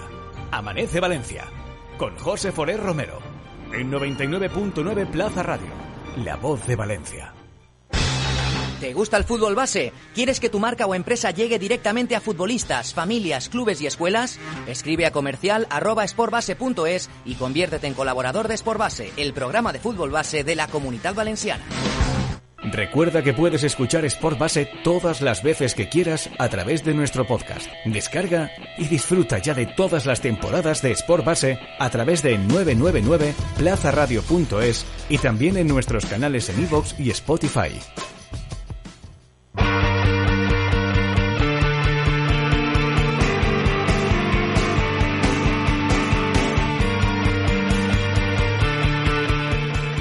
Hola, soy Pepe Morgado, presidente del Club Deportivo Don Bosco y yo también escucho Sport Base.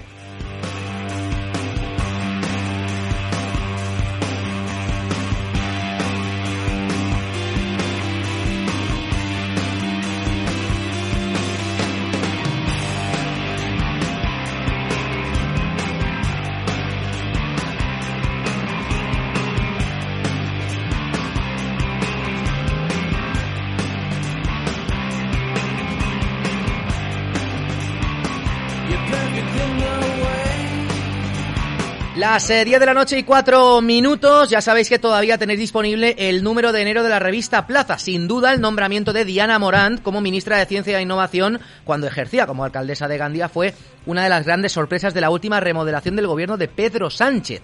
En esta entrevista explica cuáles son sus principales eh, desafíos y además visitamos Intempo, que es el nuevo y polémico gran rascacielos de Benidorm. Nos adentramos en el mundo de los Griffbots, que son los robots de la pena Analizamos cómo está cambiando el mundo del I más D más I en el mundo de la cultura y muchos temas más en la revista Plaza de Enero, todavía disponible en vuestros puntos de venta habituales. Y ya sabéis que si queréis estar al día de la actualidad deportiva, aquí estáis servidísimos. 99.9 de la FM, 101.5 de la FM, cada noche en 90 minutos, a mediodía en Plaza Sports, los fines con servidor en el match y las 24 horas del día por escrito en versión digital en Plaza Deportiva, el periódico deportivo de Valencia Plaza. Me hace mucha ilusión que vuelvan después de tres años. Ya sabéis un poco cuál es mi filosofía respecto a las escuelas. Me gusta que vengan nuevas siempre. Pero claro, hay un momento en el que cuando vas camino de 200 diferentes, tienes que empezar a repetir. Creo que van 157 diferentes. Eh, y llevamos 219 programas, así que el promedio está bastante bien.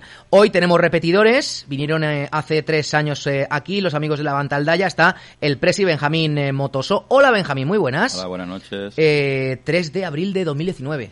Antes de toda la pandemia y tanto rollo, ¿eh? Ha pasado el tiempo. Ha pasado, ha pasado. Además, es que como con esto de la pandemia parece que ha pasado mucho más de lo sí, que... que, que, se congeló todo y que luego empezamos todos a salir de casa, a mirar al sol, tal. ¿Cómo estáis, lo primero de todo? Bien, bien, gracias a, a Dios, bien, todos bien. Todos de salud bien, ¿no? Que es lo, sí, importante. Que es lo importante. Correcto. Bueno, hemos traído una representación aquí de la escuela. Tenemos también a Vicente Carcelén, que es directivo. Hola, Vicente, muy buenas. Hola, buenas noches, ¿qué tal? Eh, tú también de categoría, ¿no? Imagino... Sí, de cine, peleando a tope. Peleando a tope, que es lo importante aquí. Además, me mola Vicente porque se nota que es de Aldaya. De la de Aldaya. ¿Se nota, se nota? Se, se nota, sí, sí, sí, hombre, sí. Bueno, eh, con Vicente, con Benjamín. Tenemos a Benjamín eh, Motoso Marqués, coordinador. Hola, Benjamín, muy buenas. Muy buenas noches. ¿Cómo os diferencio a ti y a tu padre? Benja. Benja. Perfecto, bueno, apunto aquí, ¿vale? Paco se apunta. Benja, fenomenal. Y hemos traído aquí a, al portero del KDTA, que te digo una cosa, tú no tienes pinta de ser portero del KDTA, tú tienes pinta de ser portero del juvenil o del amateur. Eh, Iván Valencia, hola Iván, muy buenas. Buenas noches. Estás muy grande, tío. Dos por dos. Es verdad. que le dan de comer a este. Ya, ya un portero ya grande para un club grande. Hombre, claro. Ya debutan juveniles. Ya, ya juegan juveniles, ¿no? Juvenil preferente. Pues como sigas así, vamos, eh, te haces con todo el mundo. Bueno, ¿es la primera vez que vienes a la radio? Sí. ¿Sí? ¿Te ha molado el sí, chocita aquí bien? ¿Todo está bien? bien, está bien. Al fútbol nos falta aquí la cervecita, ¿no? La papita, cervecita, el partido del Athletic, tal y cual. Vamos a hablar de fútbol base, vamos a hablar de vosotros, vamos a hablar de, de vuestra escuela. Eh, cuéntame, Benjamín, sobre todo cómo ha ido un poco evolucionando la situación. Es verdad que estos dos años que hemos ido hablando un poco en la distancia, con reportajes y tal, siempre hemos estado pendientes. Yo os juro que intento estar atento con todas las escuelas. Hay 800 y pico en la comunidad valenciana, lo intentamos. En el caso de Aldaya, evidentemente, las que tenemos allí le tenemos un cariño muy, muy elevado. Eh, ¿Cómo estáis ahora mismo, a fecha de hoy? Bueno, pues eh, saliendo de, del túnel, saliendo sí. del, del, túnel, viendo la luz, del tema de la pandemia y tal, nos ha afectado muchísimo, creo que a todos, no sin excepción de tipo de escuela.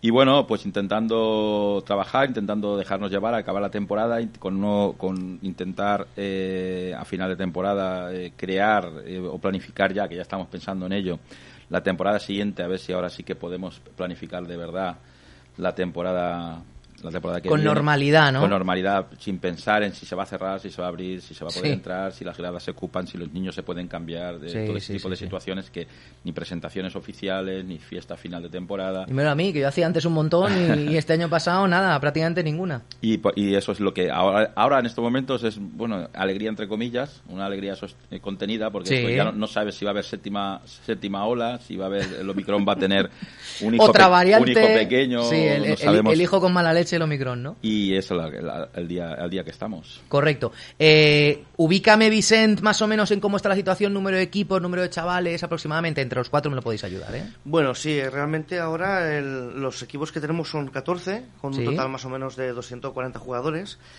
Y bueno, eh, cabe destacar realmente ahora el amateur, que tenemos un equipo nuevo del amateur, Sí. que lo hemos recuperado. Que, que, bueno que está funcionando bastante bien. ¿Cómo mola eso, eh? Cuando Sí. vuelven los equipos Sí, además que vienen con muchas perdido. ganas y, y la verdad que hemos hecho un equipito muy bueno. Eh, tenemos un directivo que en este caso no ha podido venir, que es Karen, que es el que también se ha motivado para, para hacer adelante este equipo. Y bueno, vamos los sextos y yo creo que, que va funcionando muy bien. En la primera temporada de, Sí, sí, de la sí, vuelta. Ah, pues, o pero sea que- imagínate terminarla Bueno, con, con un hipotético y ascenso. ¿cómo esa sería? es la situación más o menos. Eh, eh, Avanta Aldaya se creó con una fusión de dos equipos. Sí, sí, sí. En el 2008. Y bueno, luego se, se desgregó en el 2000, la temporada 2012-2013. Y bueno, ahí estamos, pelando a tope. Eh, esta pandemia ha afectado, Sí. como a todos los clubs. Y bueno, en- estamos intentando ahora, en la próxima temporada, remontar y que haya una normalidad y ir a tope y darle un aire fresco y una fuerza para que la van siga adelante a tope. Eh, Benja, en tu caso, eh, ¿tú llevas vinculado al club como tu padre desde, desde el principio también? Sí, desde el principio como, Como jugador. y ahora ya desde... buah, Te diría desde los 16 años como entrenador, mientras que doblaba, jugaba, jugaba y entrenaba. Y ahora ya sí que como entrenador me saqué todos los títulos correspondientes para Sí. poder ejercer de ello. Y nada, ahora estoy en este momento con, con el juvenil A Sí. preferente y con, el, con una Levín también. Y muy bien, la verdad es que peleando a tope, eh, estos, como ha dicho Vicente, este momento de pandemia y demás, la normalidad, pues buscándola, encontrándola ahora ya por fin, que ya en los campos ya parece que Sí, que, sí que la hay. Y bueno, pues bien, la verdad es que muy bien, eh, trabajando y, y eso, pues intentando conseguir los objetivos de la temporada. Entonces, si tú estás al frente del juvenil, ¿tú has Mm. sido el encargado de hacer debutar a Iván con el juvenil? Yo llevé a Iván con el juvenil. Tú llevaste a Iván con el juvenil. Hace dos semanitas vino con victoria, muy bien, estuvo, escucha, estuvo muy bien. Vamos estuvo a ver, Iván, tú tienes 15 años de verdad. En dos días cumplo 16. En do- o sea, tienes 15 años. Sí. Ay, ese tío me está tomando el pelo. Es que de verdad, tiarrón, ¿eh? Es su tiarrón, madre mía. Bueno, pero te pregunto, ¿llevas toda la vida jugando, entiendo, en, Sí, en desde el club? los cuatro años empecé Sí. en el Avant y este es mi duodécimo año. O sea, club. consecutivo. Sí. Siempre portero. No. No. En Alevines fue Sí. cuando ya decidí ser portero. Siempre que eh, había un portero en el equipo. Solo teníais uno y siempre eras un poco el suplente, ¿no? Sí, cuando... cuando... fallaba o algo siempre me ponía yo. Y pues decidí el cambio de Benjamines a Alevines, pasarme ya a ser portero, consumiendo, pues, a ver, asumiendo las consecuencias de que aunque estaba el otro portero, igual a mí me bajaban de equipo, no sé. Claro, no jugarías tanto también. Pero lo acepté y pues así sigo. Seis años llevo ya. ¿Qué te parece? Eh, ¿Cómo es Iván como portero? Muy buen portero. Sobre todo, lo que más destaco yo de, de Iván es la seguridad que transmite con, con balón, cuando él tiene balón, y cuando no tiene el balón el equipo, la manera de dirigirse a los compañeros y de dominar el área. ¿Un líder? Un líder. un Sí, líder. señor. Y lo- los, los juveniles me lo decían, se- hostia. tío, Este- eh, este ha venido aquí con coño, fuerza, ¿eh? Es cadete, eh, todavía que debería estar más cohibido, y la verdad es que estuvo, yo lo vi muy bien, y él también me dijo que se vio muy bien, muy a gusto. Un líder de sangre azul porque desde los cuatro años en Por el eso club, digo que, iba a decir que pues, si llevas desde los cuatro años jugando, al final la trayectoria un poco del club, desde esa fusión de 2008 vais camino de los 15 y desde que un poco se separó, que es 2012, vais camino de los 10. Con lo cual el, el año que viene, pase lo que pase, va a ser un poco, pues eso, prácticamente de celebración, ¿no? O de, o Sí, de conmemoración. Cumplimos el décimo aniversario, lo celebramos el décimo aniversario de la fundación del club. Con el ascenso, me acuerdo, que sacamos un reportaje Y- del, de los alevines. Eh, que sí, subiste sí, a Superliga. Superliga. Correcto, correcto, muy bien. Sí, estás- estás- Hombre, lo escribí yo, quiero decir, han pasado los años, todavía, todavía me Estás- aguanta la memoria, pero estás sí, más vivo que yo. Sí, sí, sí. No, pero es verdad que, que es bonito poder celebrar efe- efemérides porque siempre que empiezas un proyecto, en vuestro caso lo hablamos la anterior vez, hace tres años, eh, nunca sabes si va a funcionar o no. Pero claro, tenéis una ventaja que es que Aldaya es una, es una localidad muy, muy futbolera y muy deportista en general. Con lo cual, digamos que ese, esa afluencia de, de chavales, de niños, de niñas, de todo el mundo, eso siempre lo vais a tener y os ha permitido generar vuestro, vuestro hueco en la, en la localidad, ¿no? Sí, hay un buen nido de, de- de jugadores, hay una buena cuna y aparte también es, es de reconocer que, que hay que mencionar que, el- que tenemos muy gran, un buen apoyo por parte del Ayuntamiento de. Aldaya en su Concejalía de Deportes que lleva José Martínez Luna y bueno, están vinculados al fútbol, vi- vinculados a todos los deportes en general, pero Sí. eh, bueno, ya sabes que el fútbol mueve mm, pasiones, mueve más y la verdad es que es más fácil trabajar así por la cantidad y por la calidad. Sí. Eh, cuéntame, por ejemplo, la situación de algunos de los equipos de referencia. Me lo podéis hacer entre los cuatro. Hemos hablado de los juveniles. Eh, ahora te preguntaré por los alevines, pero ¿hay algún equipo así? Ah, vamos a hablar de tus cadetes, va, Iván. Tus cadetes. Eh, tus cadetes, entre comillas, ¿vale? Porque vas a un poco a caballo de oro. Pero tu equipo cadete, que entiendo es la cadetea, Sí. ¿cómo os va esta temporada? Pues no estamos mal, vamos sextos. Sí. Eh, para ascender autonómico está ahí porque tenemos al rumbo que es el primero a 13 puntos Mm. y los siguientes cuatro equipos que van por delante nuestra son As. Ah, entonces a la hora de ascender seríamos el segundo equipo. Sí. Y, ¿Y por detrás? ¿Os van ahí pelando, Sí, persiguiendo? Vamos aguantando. O sea, hay que seguir sumando Sí, puntos, sí. ¿no? Mirar para adelante y no para atrás. Y no Eh, pensar- no pensarlo mucho, es ¿no? Lo más importante, para adelante y además ilusiona más. Claro que sí. Bueno, pues ese KDTA con objetivos claros. Eh, en tu caso, Benja, con los, con los juveniles. El juvenil es un, un equipo, la verdad, muy competitivo. El año pasado, bueno, ya llevamos varias temporadas pasándolo un poco mal Sí. para mantener la categoría. El año pasado nos costó y conseguimos en la última jornada salvar al equipo. Ah, eso sea apoteósico, ¿no? Y ya este- sí, lo que hace es que nos pilló sin jugar. No estábamos jugando, falló un equipo y por eso nos salvamos. Y nada, ya nuestro partido en teoría ya daba igual. Claro. Y nada, este año muy bien. Eh, la verdad es que el equipo es muy competitivo, tiene muchas ganas. Hemos tenido tramos de enganchar cuatro partidos seguidos ganados. eh, sube y baja a veces. eh, Enganchas Sí. tres partidos seguidos que ganas, luego empatas. Pero el equipo a la larga, a largo plazo está muy bien y la verdad es que tiene mucho margen. Entonces, la verdad es que estoy muy contento y, y vamos, estamos ahora mismo colocados cuartos. Mm. Ya estamos un poquito lejos, como dice Iván, igual que él, pues nosotros a 11, pero estamos un poquito lejos. Bueno, pero ya no miras hacia Pero- abajo, ya es el cambio de este sí año. que es ¿no? verdad que, que la mentalidad no es la misma y pues la manera de disfrutar de fútbol no es lo mismo estar, estar en descenso que, que ir en, esa- en esa posición que nosotros vamos este año. Eh, tú, Iván, tú eres muy joven, pero eh, las temporadas que, por ejemplo, hayas estado en tu equipo y hayas tenido que mirar más hacia abajo que hacia arriba, es un agobio, ¿no? Siempre. Por joven que seas, sí. La verdad es que sí, la verdad es que estar mirando... Mirando la aplicación ahí de la federación y tal. Luego también no es bonito descender. Claro que no. Es un drama, para Claro, cualquiera. Es, un poco uf, decir, hostia, hemos descendido. Eh, ¿Cómo decir? uf, No, y otros compañeros que igual el año siguiente querían Claro. jugar en esa categoría no lo van a poder. Y más en tu caso, por ejemplo, como estáis en, en, en preferente, es una categoría de... una categoría que ya se compite, ya, Sí, hay, sí, ya hay nivel. Pero bueno, al final es como afrontarlo. Sí, son golpes. Si te pasan, Como una lesión prácticamente. prácticamente. como- Y ahí aprendes a gestionar presión también, que eso es importante de cara a hacerse Sí, mayor. Eso y- ya lo aprenderás. Y tensión sobre todo. Sí. La tensión, el tener la cabeza fría en momentos o... Es... Yo pienso que es lo que más te puede ayudar. En plan, tener la cabeza fría en, momento, en tan, momentos de tensión. Porque muchas veces no es... No es fácil jugar un partido cuando te están presionando. Claro que no. O vas a un campo rival y están ahí en la grada apretando, ¿eh? Ah, que vais a bajar. No, no es fácil tampoco asumir eso, pero al final yo creo que con cabeza fría y, y pa- parándote un poco a pensar, Mm. al final dices, pues no es para tanto. Al final vienes al fútbol a divertirte. Hombre, claro. Y más son la edad que tenéis ahora, con 15 y 16 años. Tú imagínate un chaval como Iván, con 15 y 16 años, que tiene las cosas tan claras.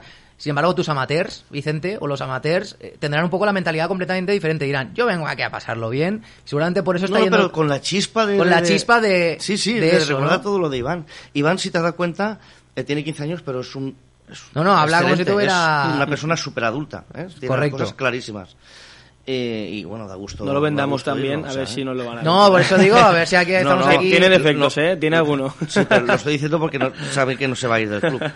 Y, y bueno, los amateurs lo que están es eso, recordando y con Volviendo ganas a la, a divertirse. la niñez y a la infancia, ¿no? Yo vengo aquí a Correcto, pasarlo bien. Correcto, sí. Sí, y por eso van también en, en su categoría en la primera temporada, que imagínate terminar la primera temporada la amateur con un ascenso a primera regional. Sí, además están pera. entrados súper motivados, entonces eso se nota en, en el equipo. Eh, y en tu caso, Benjamín, ¿tienes alguno de estos equipos que, que estés mirando un poco a nivel global? Eh, el sentimiento que, que recorre la escuela es de, de esa ilusión después de estos últimos dos años tan, tan horripilantes para todo.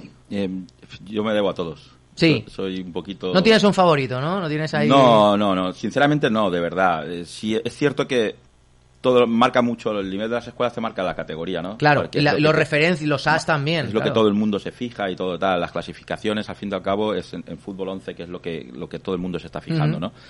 Pero bueno, yo soy fan del fútbol 8, de los niños, de, de- de los alevines, de los benjamines, de los pitufos, que son los querubines y prebenjamines. Sí.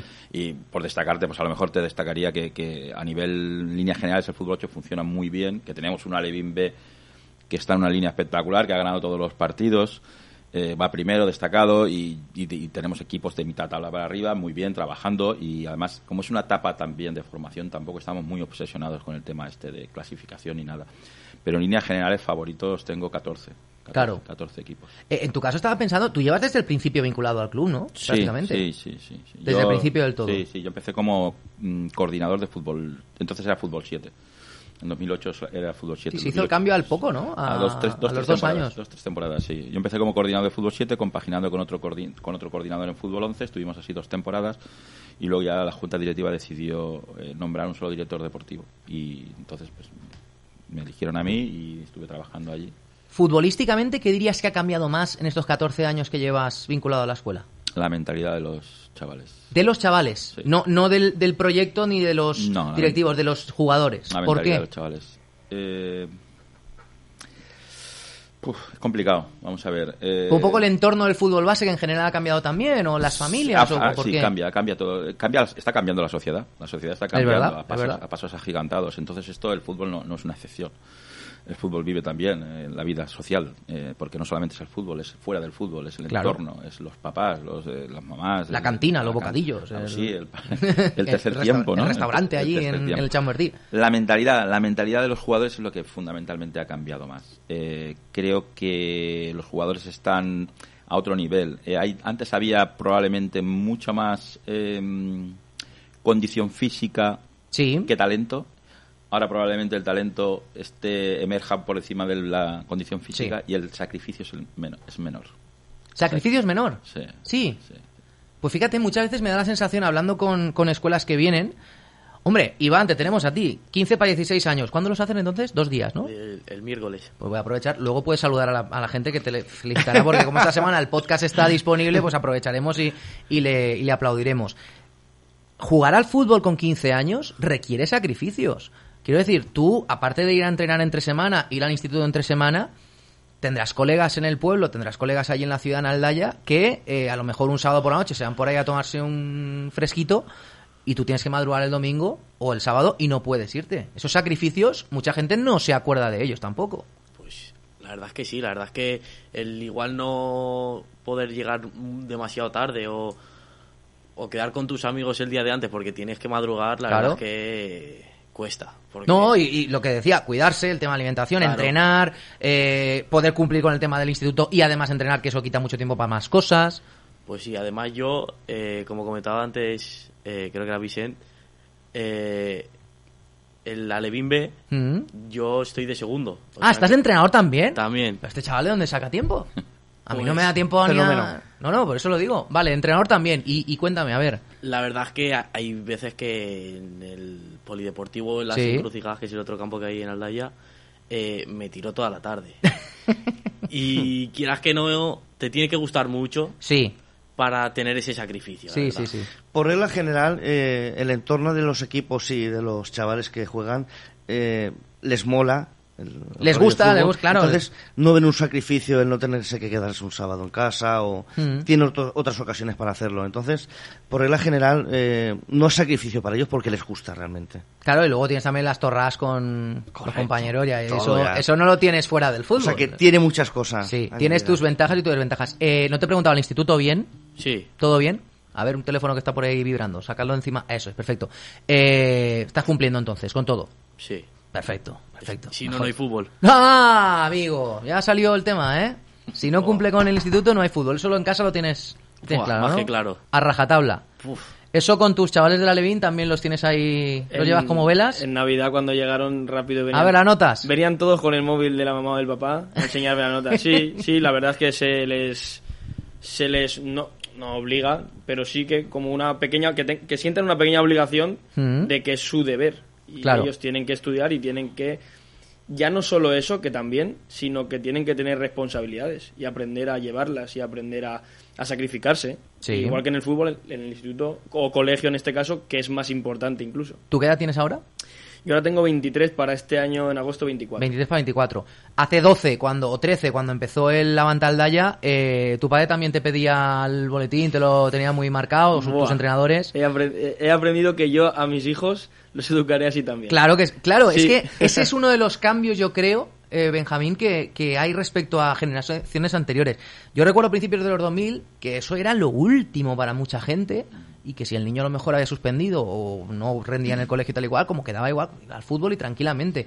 Pero solo, digamos que los últimos 10-12 años que ya se ha instaurado el, el niño o niña tiene que rendir eh, escolarmente, deportivamente y luego también en casa, pues ser una persona responsable. Sí, es como un premio a las actividades extraescolares. Tú tienes una obligación, que es tu casa y tus estudios. A partir de ahí es como un trabajo.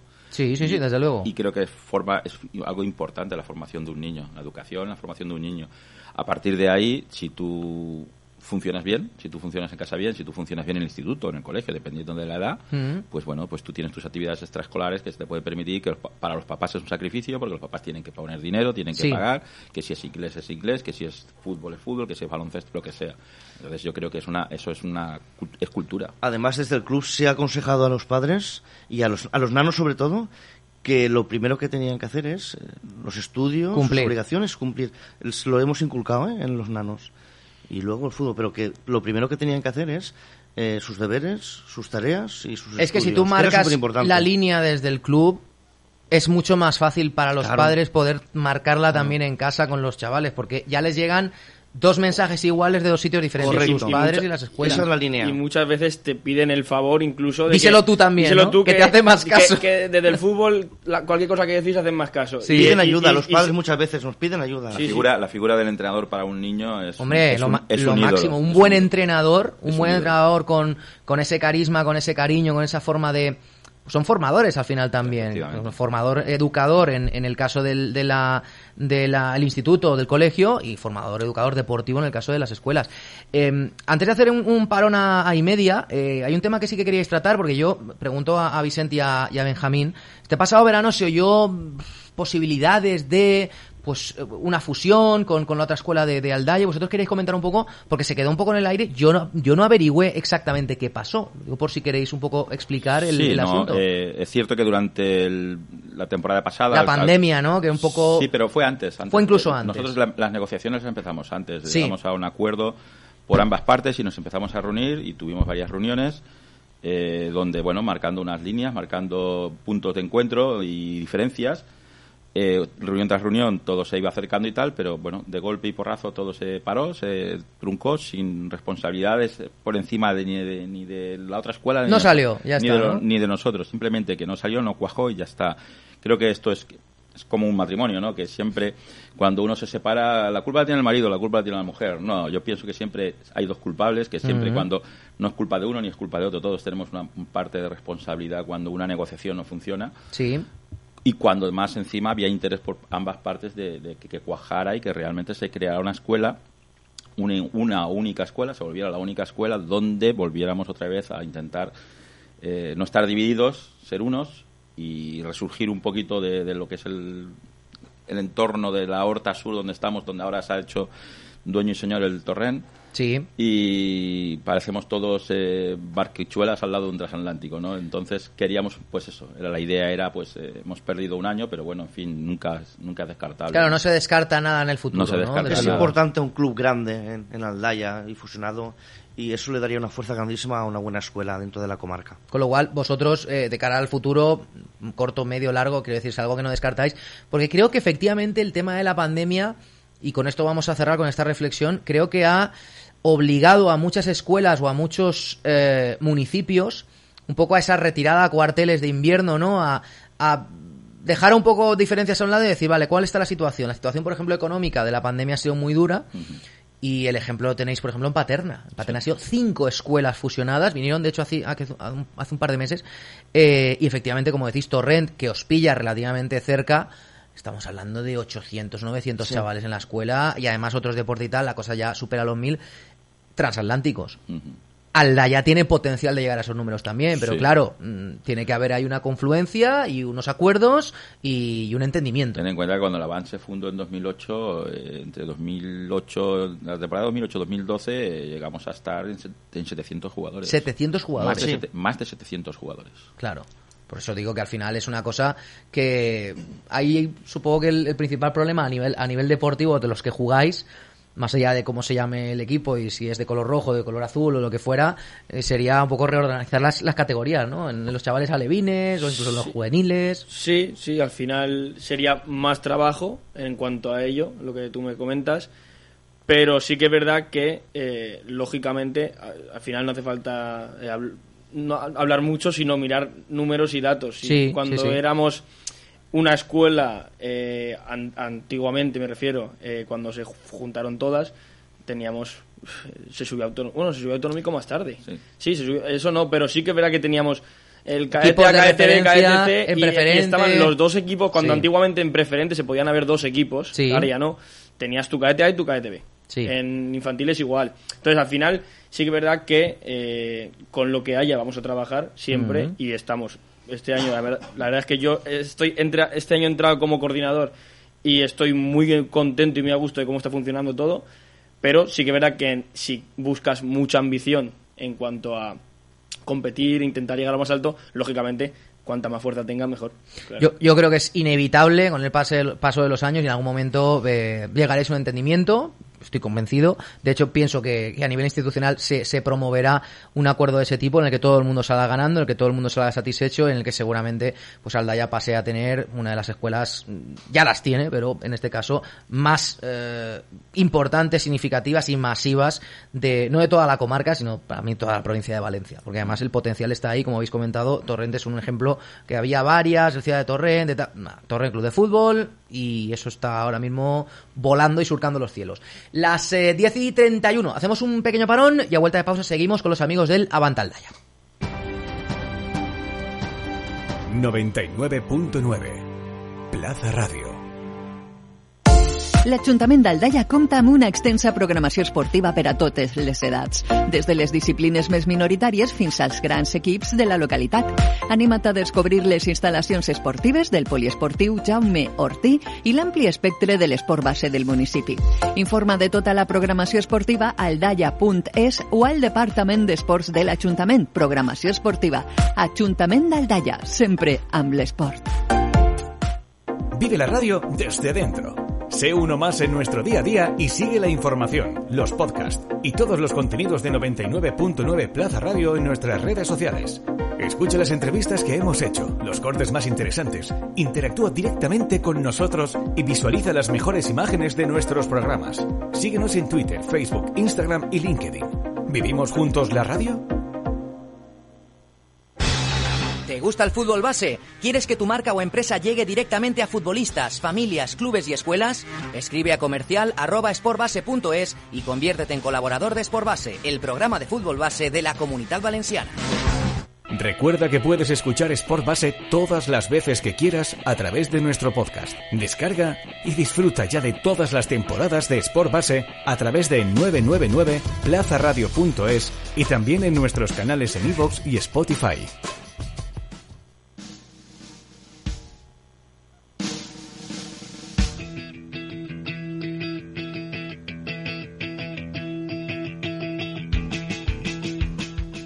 Hola, soy Fernando Carrasco, secretario del Club Deportivo Don Bosco y yo también escucho Sport Base.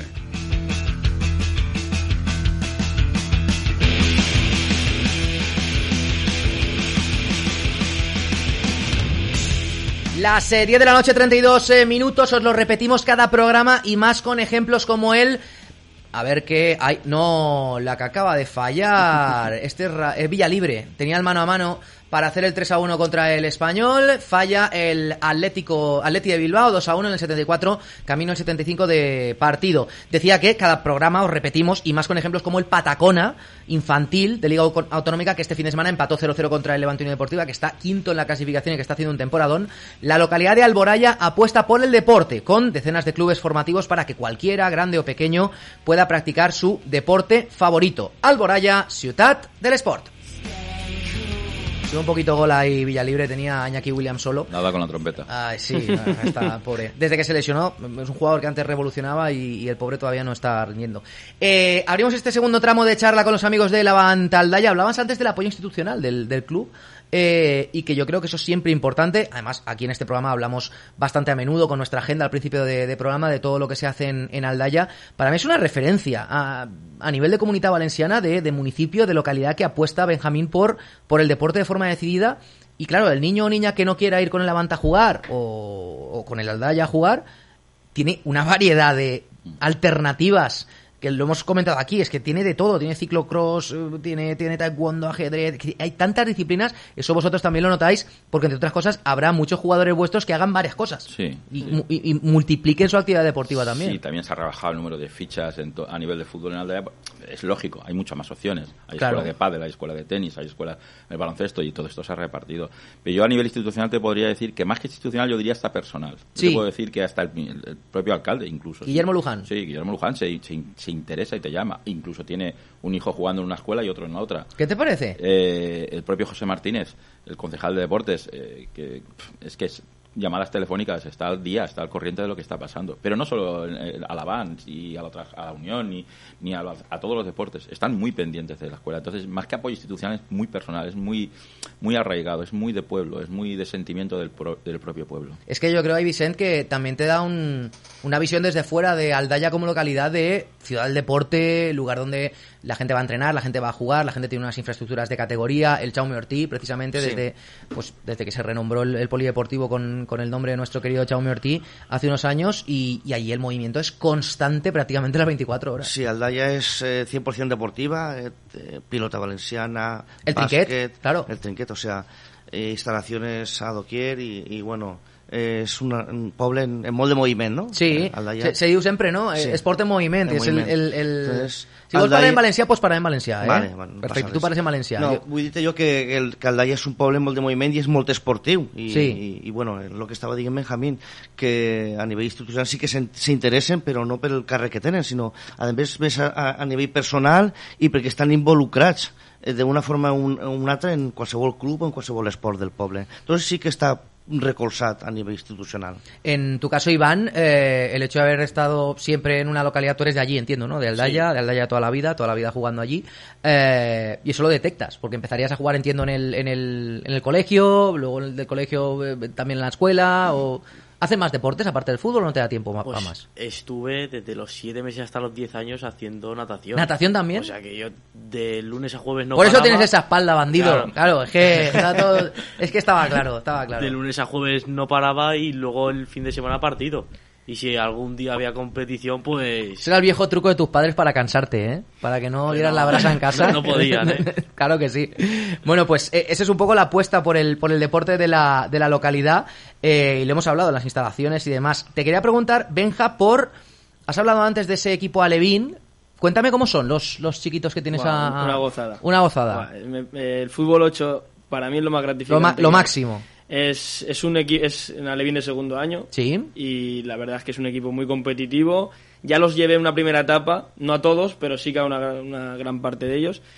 Y la verdad es que disfrutando un montón intentando enseñarles todo lo que lo que puedo y sé de la mejor manera. Y siempre como veníamos diciendo antes la clasificación y demás siempre la miras en fútbol 11 cuando te estás jugando categoría claro que sí Aún así, la competición siempre está dentro y para mí es importante porque ellos tienen que aprender a perder, a ganar, saber uh -huh. competir, pero sí que de una visión muy distinta a la del juvenil. Sí. Al final es buscas que aprendan y ver evolución para que dentro de unos años se acuerden de todo aquello que aprendieron contigo con todos los que han, que han tenido. ¿Los tienes en Ligas B? Liga, B, en Liga, B. En Liga B. Liga eh, ese formato, ese cambio de, de los últimos dos años, yo no sé tú como entrenador, ¿qué te ha parecido un poco el apostar eh, en los de segundo año, por ejemplo, que me has comentado, por, por esa preferente en la que juegan los equipos de referencia? Es un poco va que se peleen entre ellos ya, porque están en ese puntito antes de dar el salto a fútbol 11 y es un poco las, la competición sí o sí. Luego los grupos A, los grupos B, los grupos C. Mira, siempre ha habido mucha polémica. En es que es muy difícil es, cuadrarlo. Yo lo entiendo que es muy difícil. Sí. O sea, ¿cómo lo haces? Y quieres que los equipos que tienen cantera fuerte más sus filiales compitan entre ellos, tienes que hacer alguna liga de ese tipo. Sí. Sinceramente, yo entrené, me eh, recuerdo hace dos años, que fue el año que se, hubo el parón total, ya en marzo creo que fue el parón. Sí, sí, sí. Y ya se quitó las ligas. Que yo, yo llevaba la Levin a Superliga, que fue el año que ascendimos El a Superliga. ascenso, Al año siguiente la Levin lo, lo llevé yo. Y la verdad es que buah, cuesta, cuesta. Pasasteis porque mal, ¿eh? Es, es muy difícil competir, pero Que había solo cuatro grupos también y encima estaba... Sí, a- a- a- pero la Levin Superliga era uno. Sí, sí, correcto, Sí, claro, correcto. claro, entonces era pff, pelearte con todo, con todo. Entonces, pues muy difícil. Luego, eso sí, pues cómo está reestructurado. A partir de ahí yo ya me fui a fútbol 11, no seguí el cómo ese cambio, de- Sí. directamente no lo seguí. Ahora, ¿cómo lo veo? Ya has Pues, hombre, vuelto este verano pues, y, hombre, ¿y qué has detectado? Yo veo que si los clubes son coherentes con lo que tienen, Si son legales a si la hora legales, de reconocer el hay, hay nivel de, hay de todo. hay de Y todo. muchas veces también te digo que es muy difícil, ¿eh?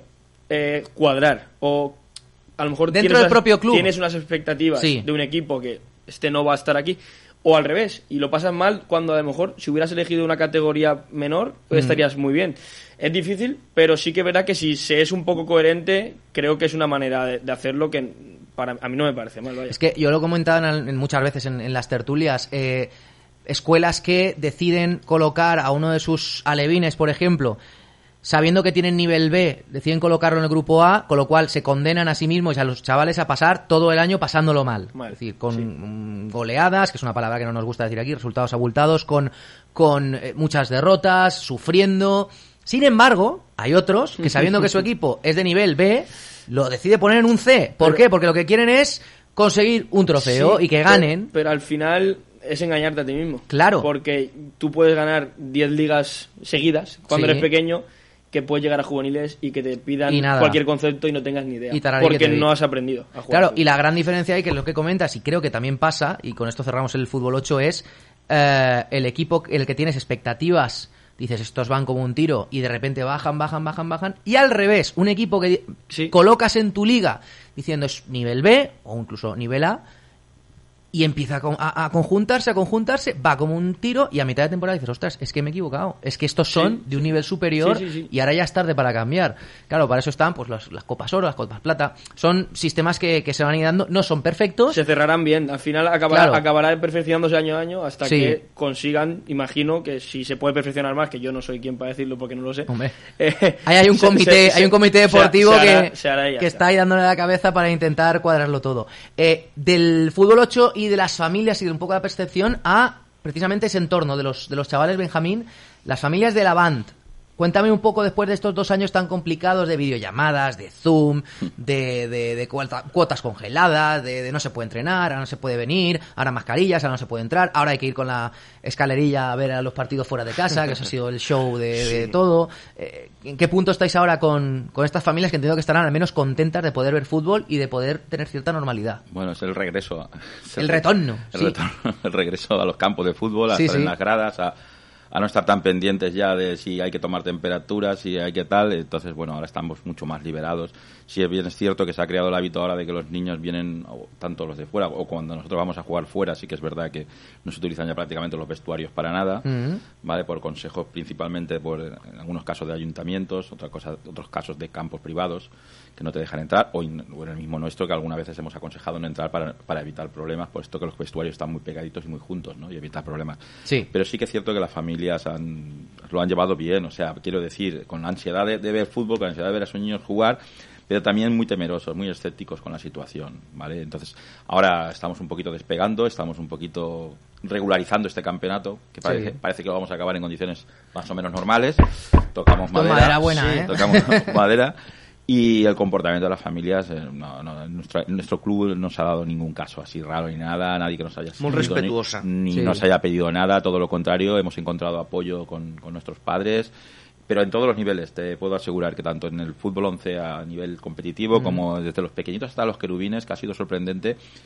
El año pasado teníamos un equipo de querubines, cuando se, se paró Sí. en enero todo el campeonato, desapareció el equipo, no pudimos volver a organizar partidos, prácticamente se quedaron 4 o 5 niños y este año nada. Una continuidad, todos los niños, 12, 13, 14, 15 niños Claro. jugando, muy bien, todo muy contentos. Hemos sentido el apoyo de ellos, nos hemos sentido arropados por ellos y estamos bastante contentos con el comportamiento de ellos. És que, Vicent, n'hi ha una percepció de tota la vida que sempre s'ha parlat en programes eh, com este o, o en discussions al voltant del futbol base de que sempre els pares són com el- l'element roïn, no? De, de que sempre n'hi ha una notícia al voltant del futbol base, sempre estan els pares barallant-se o, o, jo què sé, eh, enmig de, de la, la polèmica, no? Però jo pense, i vosaltres sou els que exper eh, eh, experiencieu esta, esta situació en, en la vostra carn, sense pares, és que no n'hi ha, no jo n'hi ha te puc esport parlar base. des de directiu i des de I pare, des de, pare jugadors també. també. Que tens jugadors més d'un. Sí. Quants? Dos. Quina edat ten, tenen? 16. 16 anys. Bessons. Ah, pues, què te pareix? Sí. El tio. Te ho vinc a dir perquè eh, sempre n'hi ha de tot en els camps. Sí, n'hi ha Home, gent que se baralla, Sempre, eh, sempre, però, sempre. però ahí en el supermercat i en qualsevol puesto. Però te vinc a dir que, que esta pandèmia una de les coses que ens ha ensenyat és a, a respetar-nos. Sí. En una cua de supermercat, en una espera de no sé què... I la famosa distància ha ajudat en coses, eh? Entonces, sí. eh, això també s'ha transmitit als camps de futbol. Ara Sí. perquè n'hi ha aforament ja menys limitat. Però bueno, els pares sí que es nota més respetuosos. Més tranquils, no? Sí. Més suaus, venen camps més suaus. I cara als clubs i a les directives també en un enteniment i en, i en una comprensió de la situació de que no és algo normal i tenen que acatar-se a moltes situacions que no volguerem haver-les passat. Sí que és de veres que n'hi ha menys baralles en els camps. Sí. Imagina que també tota la situació té, té a veure, però, però jo penso que és una llàstima, no? Que eh, hagi de passar una pandèmia a nivell mundial per a que la gent baixi no de sé el per què, revolucions. no sé, no sé el per què, Sí. però realment és així. Jo crec perquè la gent està gaudint ara mateix de la tornada a, a l'aire lliure i a gaudir d'aixes activitats. Ja quan se normalitza tot, jo pense que després ja, pues, això ja torna a la mala llet i tal igual, jo pensé no? que anaven a pedres nervis al camp i a desahogar-se. Sí, ara no, correcte. ara van a disfrutar i a dir Ostres, Ara- que això val la pena, No, no, no, perdre-ho. ha la, la situación. Eh, estamos en el tramo final, os, os pregunto un poco por lo que está por venir. Hemos hablado antes de que sigue la puerta abierta, en el futuro veremos a, a mm, una hipotética fusión o no, ya veremos, eso no, no lo podemos saber a estas alturas, pero deportivamente, medio y largo plazo, Benjamín, sí que supongo que estáis ahí maquinando cosas, por ejemplo, estamos a, a- a febrero, enseguida en marzo. En marzo se prepara ya la temporada que viene. Estamos ahí en la 22-23 y estaréis ya dándole vueltas a todo esto. Sí, a nivel de junta directivas, evidentemente sí. De hecho, ya ahora a partir de acabar el mes de febrero y en el mes de marzo ya tendremos las primeras reuniones de cara a la temporada que viene, Hmm. ya tema presupuesto y tema tal.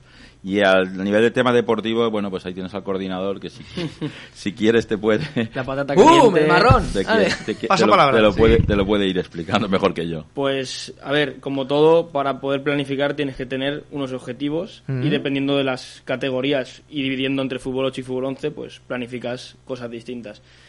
Eh, lo que viene, nosotros ya estamos en ello. Lógicamente, en marzo me parece tarde para, para empezar. Es- es siempre, es hay verdad. que, siempre hay que prevenir Cada y, antes. y siempre hay que empezar cuanto antes mejor. Y en cuanto a, a, por ejemplo, si ponemos un ejemplo en cuanto a juveniles, pues la idea seguir apostando por lo que tenemos, seguir fortaleciéndonos más para intentar algo que hace tiempo conseguimos, que fue jugar dos promociones a Nacional. Sí. Y estuvimos a punto de, de hacer historia de- en el pueblo, pero no por mala suerte o por fútbol, digamos. No se ¿Sí consiguió. ¿Jugaste contra Racial Chemesí o no? No, jugamos fue. Giria y Honda. Contra, corre- sí, es que verdad. yo es la- verdad. viví las dos. Es verdad, es verdad. De dentro del campo. Y feo.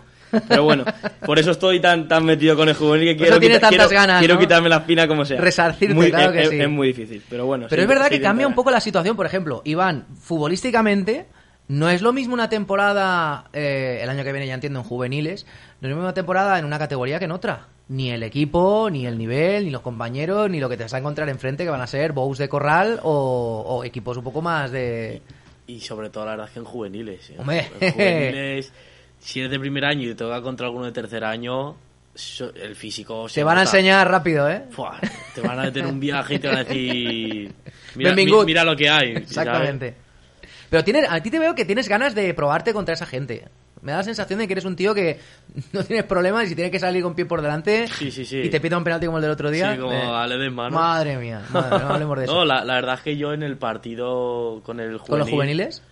Me vi seguro, la verdad. También tenía el apoyo de, de los jugadores, de los Sí. compañeros, y la verdad es que me vi bastante seguro.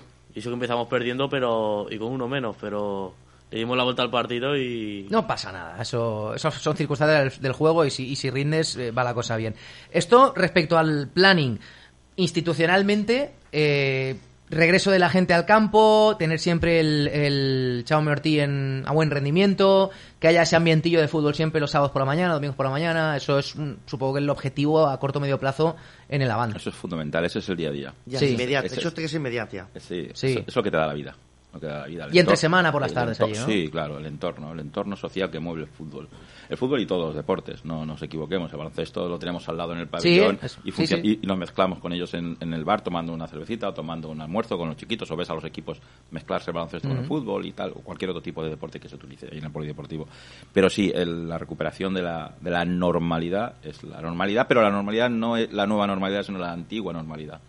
La, Antigua la- normalidad. Fundamental. Eh, última qüestió, Vicent, eh, la teua clau per a que el Lavant continue cresquent tant com abans de la pandèmia. Què, què penses que heu de fer per a continuar en eixa, en eixa línia? Pues nosaltres pe- pense que lo principal és un compromís en els, en els xavals, sí. en què van a tindre unes instal·lacions, uns entrenadors i un club que els, que els apoya i, i que els recolza en, en la seva activitat que els agrada, que en este cas és el futbol, intentar-los millorar i fer-los aprendre coses eh, en el camp, en el dia a dia, en els seus entrenaments i, i fer-los disfrutar en els partits i que, es, que siguen vàlids i que troben unes amistats i unes relacions boniques en el futbol. és la base, que estiguen contents en el esport que estan fent. Eh, Iván, ahora que me has dicho antes que estás riñendo también futbolísticamente y a nivel de instituto y tal y cual, y ahora que ya has probado ahí el picorcito de, de los juveniles, a corto o medio plazo tu objetivo es seguir, quiero decir, ves la posibilidad de, seguir dedicándote a lo que te gusta, al fútbol y, quizá, quién sabe, seguir jugando hasta que seas mayor. Pues sí, la verdad es que mi objetivo no es dejar el fútbol, es seguir. Es seguir, es que prácticamente ha sido mi infancia. Sí. Desde los cuatro años jugando, incluso antes que no te podías apuntar, pero sí que jugabas en el parque o... Es que la verdad es que es, es parte de mí ya el fútbol y... Bueno, y ahora hay equipo amateur, lo cual ya sabes que puedes seguir hasta que quieras. Hasta, vamos. hasta los 40, si hace falta. O más. O más. O, no. Eh, ¿Cuál es el más mayor del, del amateur? 35 años. 35 años. Mm. Ah, pues ya empezamos ahí a... de mi edad. Yo lo que pasa es que no estoy para jugar, pero bueno, por motivos evidentes, pero sí. Eh, te pregunto a ti, con tus chavales de los alevines, lo bueno es que tú tocas todos los palos. Fútbol 11, fútbol 8. Em, ¿Qué tenéis que seguir haciendo bien para que le vaya bien a la entidad? Sobre todo la mentalidad formativa en el fútbol 8, creo que es lo principal, el que se diviertan entrenando y jugando. Para mí eso es lo más importante. Y luego, eh, en fútbol 11, no perder la competitividad que estamos, con la que estamos trabajando hasta ahora, con la profesionalidad que estamos trabajando en fútbol 11, intentando siempre darles em, darles lo que necesitan en cuanto a, la competencia, a la, a la competición, digamos, y a, intentar siempre mejorar. Entonces, eh, que ellos se vean con la opción de seguir progresando en fútbol 11 y fútbol 8 lo que te he dicho, que se diviertan, que, que haya que haya muchos equipos o sea, dentro del mismo equipo que haya mucho, mucha unión, mucho grupo, mucho, mucho post partido. Mucho bocatita, mucha Coca-Cola después. dentro de una formación. Sí. Y para mí eso es la clave principal en fútbol 8. Que se mantenga la unión de los equipos, incluso más allá del. Y generar, y generar un sentido de pertenencia. De cuando antes podía ir mucha gente a fútbol. No, y teníamos, que, acaba un partido y se puede quedar a ver y, siguiente. teníamos, hacíamos una cosa que estaba súper chula, que era que los peques salían de la mano con los amateurs. Con los mayores. Bueno, con amateur cuando había amateur la primera etapa, con los juveniles, con cadetes. Y fomentamos eso cuando antes sí que pues había por, por, circunstancias se podía hacer. Ahora poco a poco queremos retomar pues esas cuestiones. Ese tipo de cosas que seguro que van a volver. Eh, estamos en el tramo final, vamos con el cierre de la mano de David Blay y os voy a dar un minutito para que penséis a quién le queréis mandar un saludo a casa. Esto, Benjamín, acuérdate que la última vez ya lo hicisteis. Así que si te dejaste a alguien hace tres años, esta es tu oportunidad de redimirte. ya no lo recuerdo. No te acuerdas, no te preocupes, no te preocupes. Eh, David Blay y enseguida con el saludo.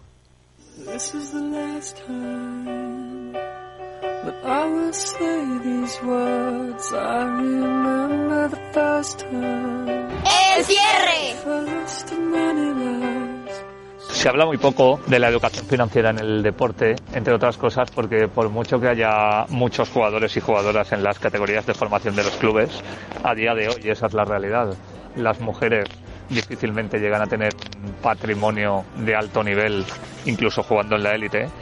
Y recordemos que las estadísticas dicen que al primer equipo llega tan solo uno de cada 16.000 perfiles masculinos. Por eso es tan importante lo que le hemos visto hacer al Valencia. Y es cierto que se pueden criticar muchas cosas del club, muchísimas, pero el hecho de que Fernando Gine y Miguel Ángel Angulo hayan accedido y estén haciendo que el hecho de hablar de educación financiera en edades tempranas sea importante, nos viene en un momento muy necesario porque incluso en patrimonios que no vayan a ser altos, los niños y las niñas deberían empezar a saber cómo gestionar el dinero que ganarán a partir de la edad adulta.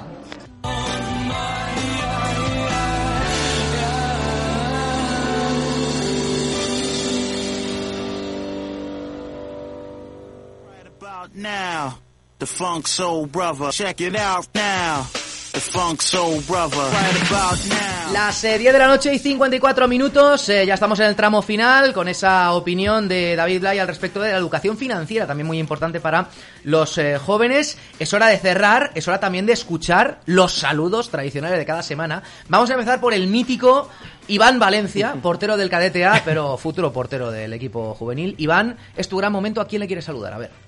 Pues yo quería saludar a mis compañeros del cadete y a los chavales de la Levín y a mi familia. ¿A tu familia? A mi familia. Seguro ¿Ya que está? están escuchando. ¿A nadie más? No. No, ya está. Es un tío, se hace el duro, ¿eh? Sí, sí, sí. Se hace el duro el tío. Muy Se bien. de respetar. No, pues Iván, es, eh, ya te digo, fantástico, has estado fenomenal. Si es la primera vez tuya en la radio, para cuando te retires de aquí a 20 años, que sepas que las radios igual seguimos, ¿vale? Así que tienes ahí un poquito de potencial. Ya, ya negociaremos con tu agente. Gracias por venir. Te toca, eh, don Benjamín Junior. Venga. Vale, yo nada, saludar a mi novia Marta, Sí. que es la más guapa empatada con mi madre. ¡Ojo!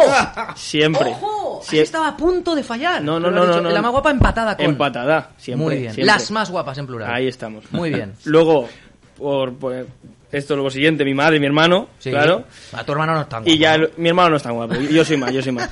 Y luego, y luego ya, claro, como, como no, a mis, a mis jugadores, tanto chavales. juvenil como de la y a toda la escuela en general. Bueno, pues el gran Benja también a todos sus eh, chavales y magnífico quien queda con la madre y con la novia. Eso Vale. lo tengo que aprender yo aquí, me lo voy a apuntar. Empatada con eh, Benjamín, padre, ¿a quién le toca? Pues un saludo general a toda la familia Van, principalmente, Sí. por encima de todo. A- también, por supuesto, a mis compañeros de la Junta Directiva que no han podido venir. Y un saludo muy, muy especial a mi mujer Sí. y a la familia de mi ¿Cómo se llama tu mujer, madre Mano- de Benja? Manoli. Manoli, pues A Manoli mujer, también, Manoli. abrazo grande. Y a la familia de Manoli que ha pasado una racha un poquito mala a nivel familiar y les mando un beso y un abrazo muy fuerte a todos ellos. Claro que sí, a Manoli y a toda la familia, ese lado de la familia, claro que sí. Y cerramos con Vicent, aquí vol saludar tú. Bueno, pues yo primer que res a dona, Susana. que Susana. una dona maravillosa. Ha de ser pero aguantarte, eh? Especial, més deberes. A més deberes. A meus dos nanos, a la Sí. muralla de la calle La Iglesia, els Vicent i Pau, que són Els bessons? cracs. Sí, bessons. Com vas tindre bessons, tio? Mira, eh, una sorpresa, sorpresa. Venien trillizos, ¿eh? Sí. Sí, pero bueno. Bueno, dos bessons ahí, 16 anys, estan en una edat bona, també, Sí, eh? sí, están estupendos. A més, són dos caramelos. Que gran, veritat. molt bé, molt bé. I, bueno, després a tot el món esportiu d'Aldaia, que és Sí. superimportant, que dona vida al nostre poble, eh, i especialment als, als futbolistes de, de la Vanta Aldaia, que, que per això estem nosaltres així, perquè estem intentant que, que, bueno, que estiguin en un club a gust. I per supòs també a la meva família, Carcelén, no, Sí. que estic una família nombrosa i és preciosa i és una família de, que, bueno, que qualsevol persona podria tindre, que és meravellosa. Pues a tota la familia Carcelén, clar que sí, la salutació de Vicent. Agradecemos a Benjamín Motoso, a Vicente Carcelén, Iván Valencia y a Benjamín Motoso Márquez, en este caso. Gracias a los cuatro por venir. Igualmente. Suerte esta temporada, chicos, de verdad. Y nosotros ponemos el cierre, el abroche al programa de hoy, gracias a Juan Lafuente y al principio que estuvo también, lo, tenemos, lo tenemos que decir también, eh, Juan Lafuente que estuvo al frente de los mandos técnicos, Rafa Larcón en el tramo inicial, David Ferris en labores de coordinación y también os habló, como no, Paco Polit. La próxima cita va a ser el lunes de la semana que viene a partir de las 9 en punto de la noche. Os recuerdo también que ha terminado el partido de la jornada 23 en Primera División con la victoria del Athletic Club de Bilbao, que ha remontado el partido contra el eh, Español 2 a 1.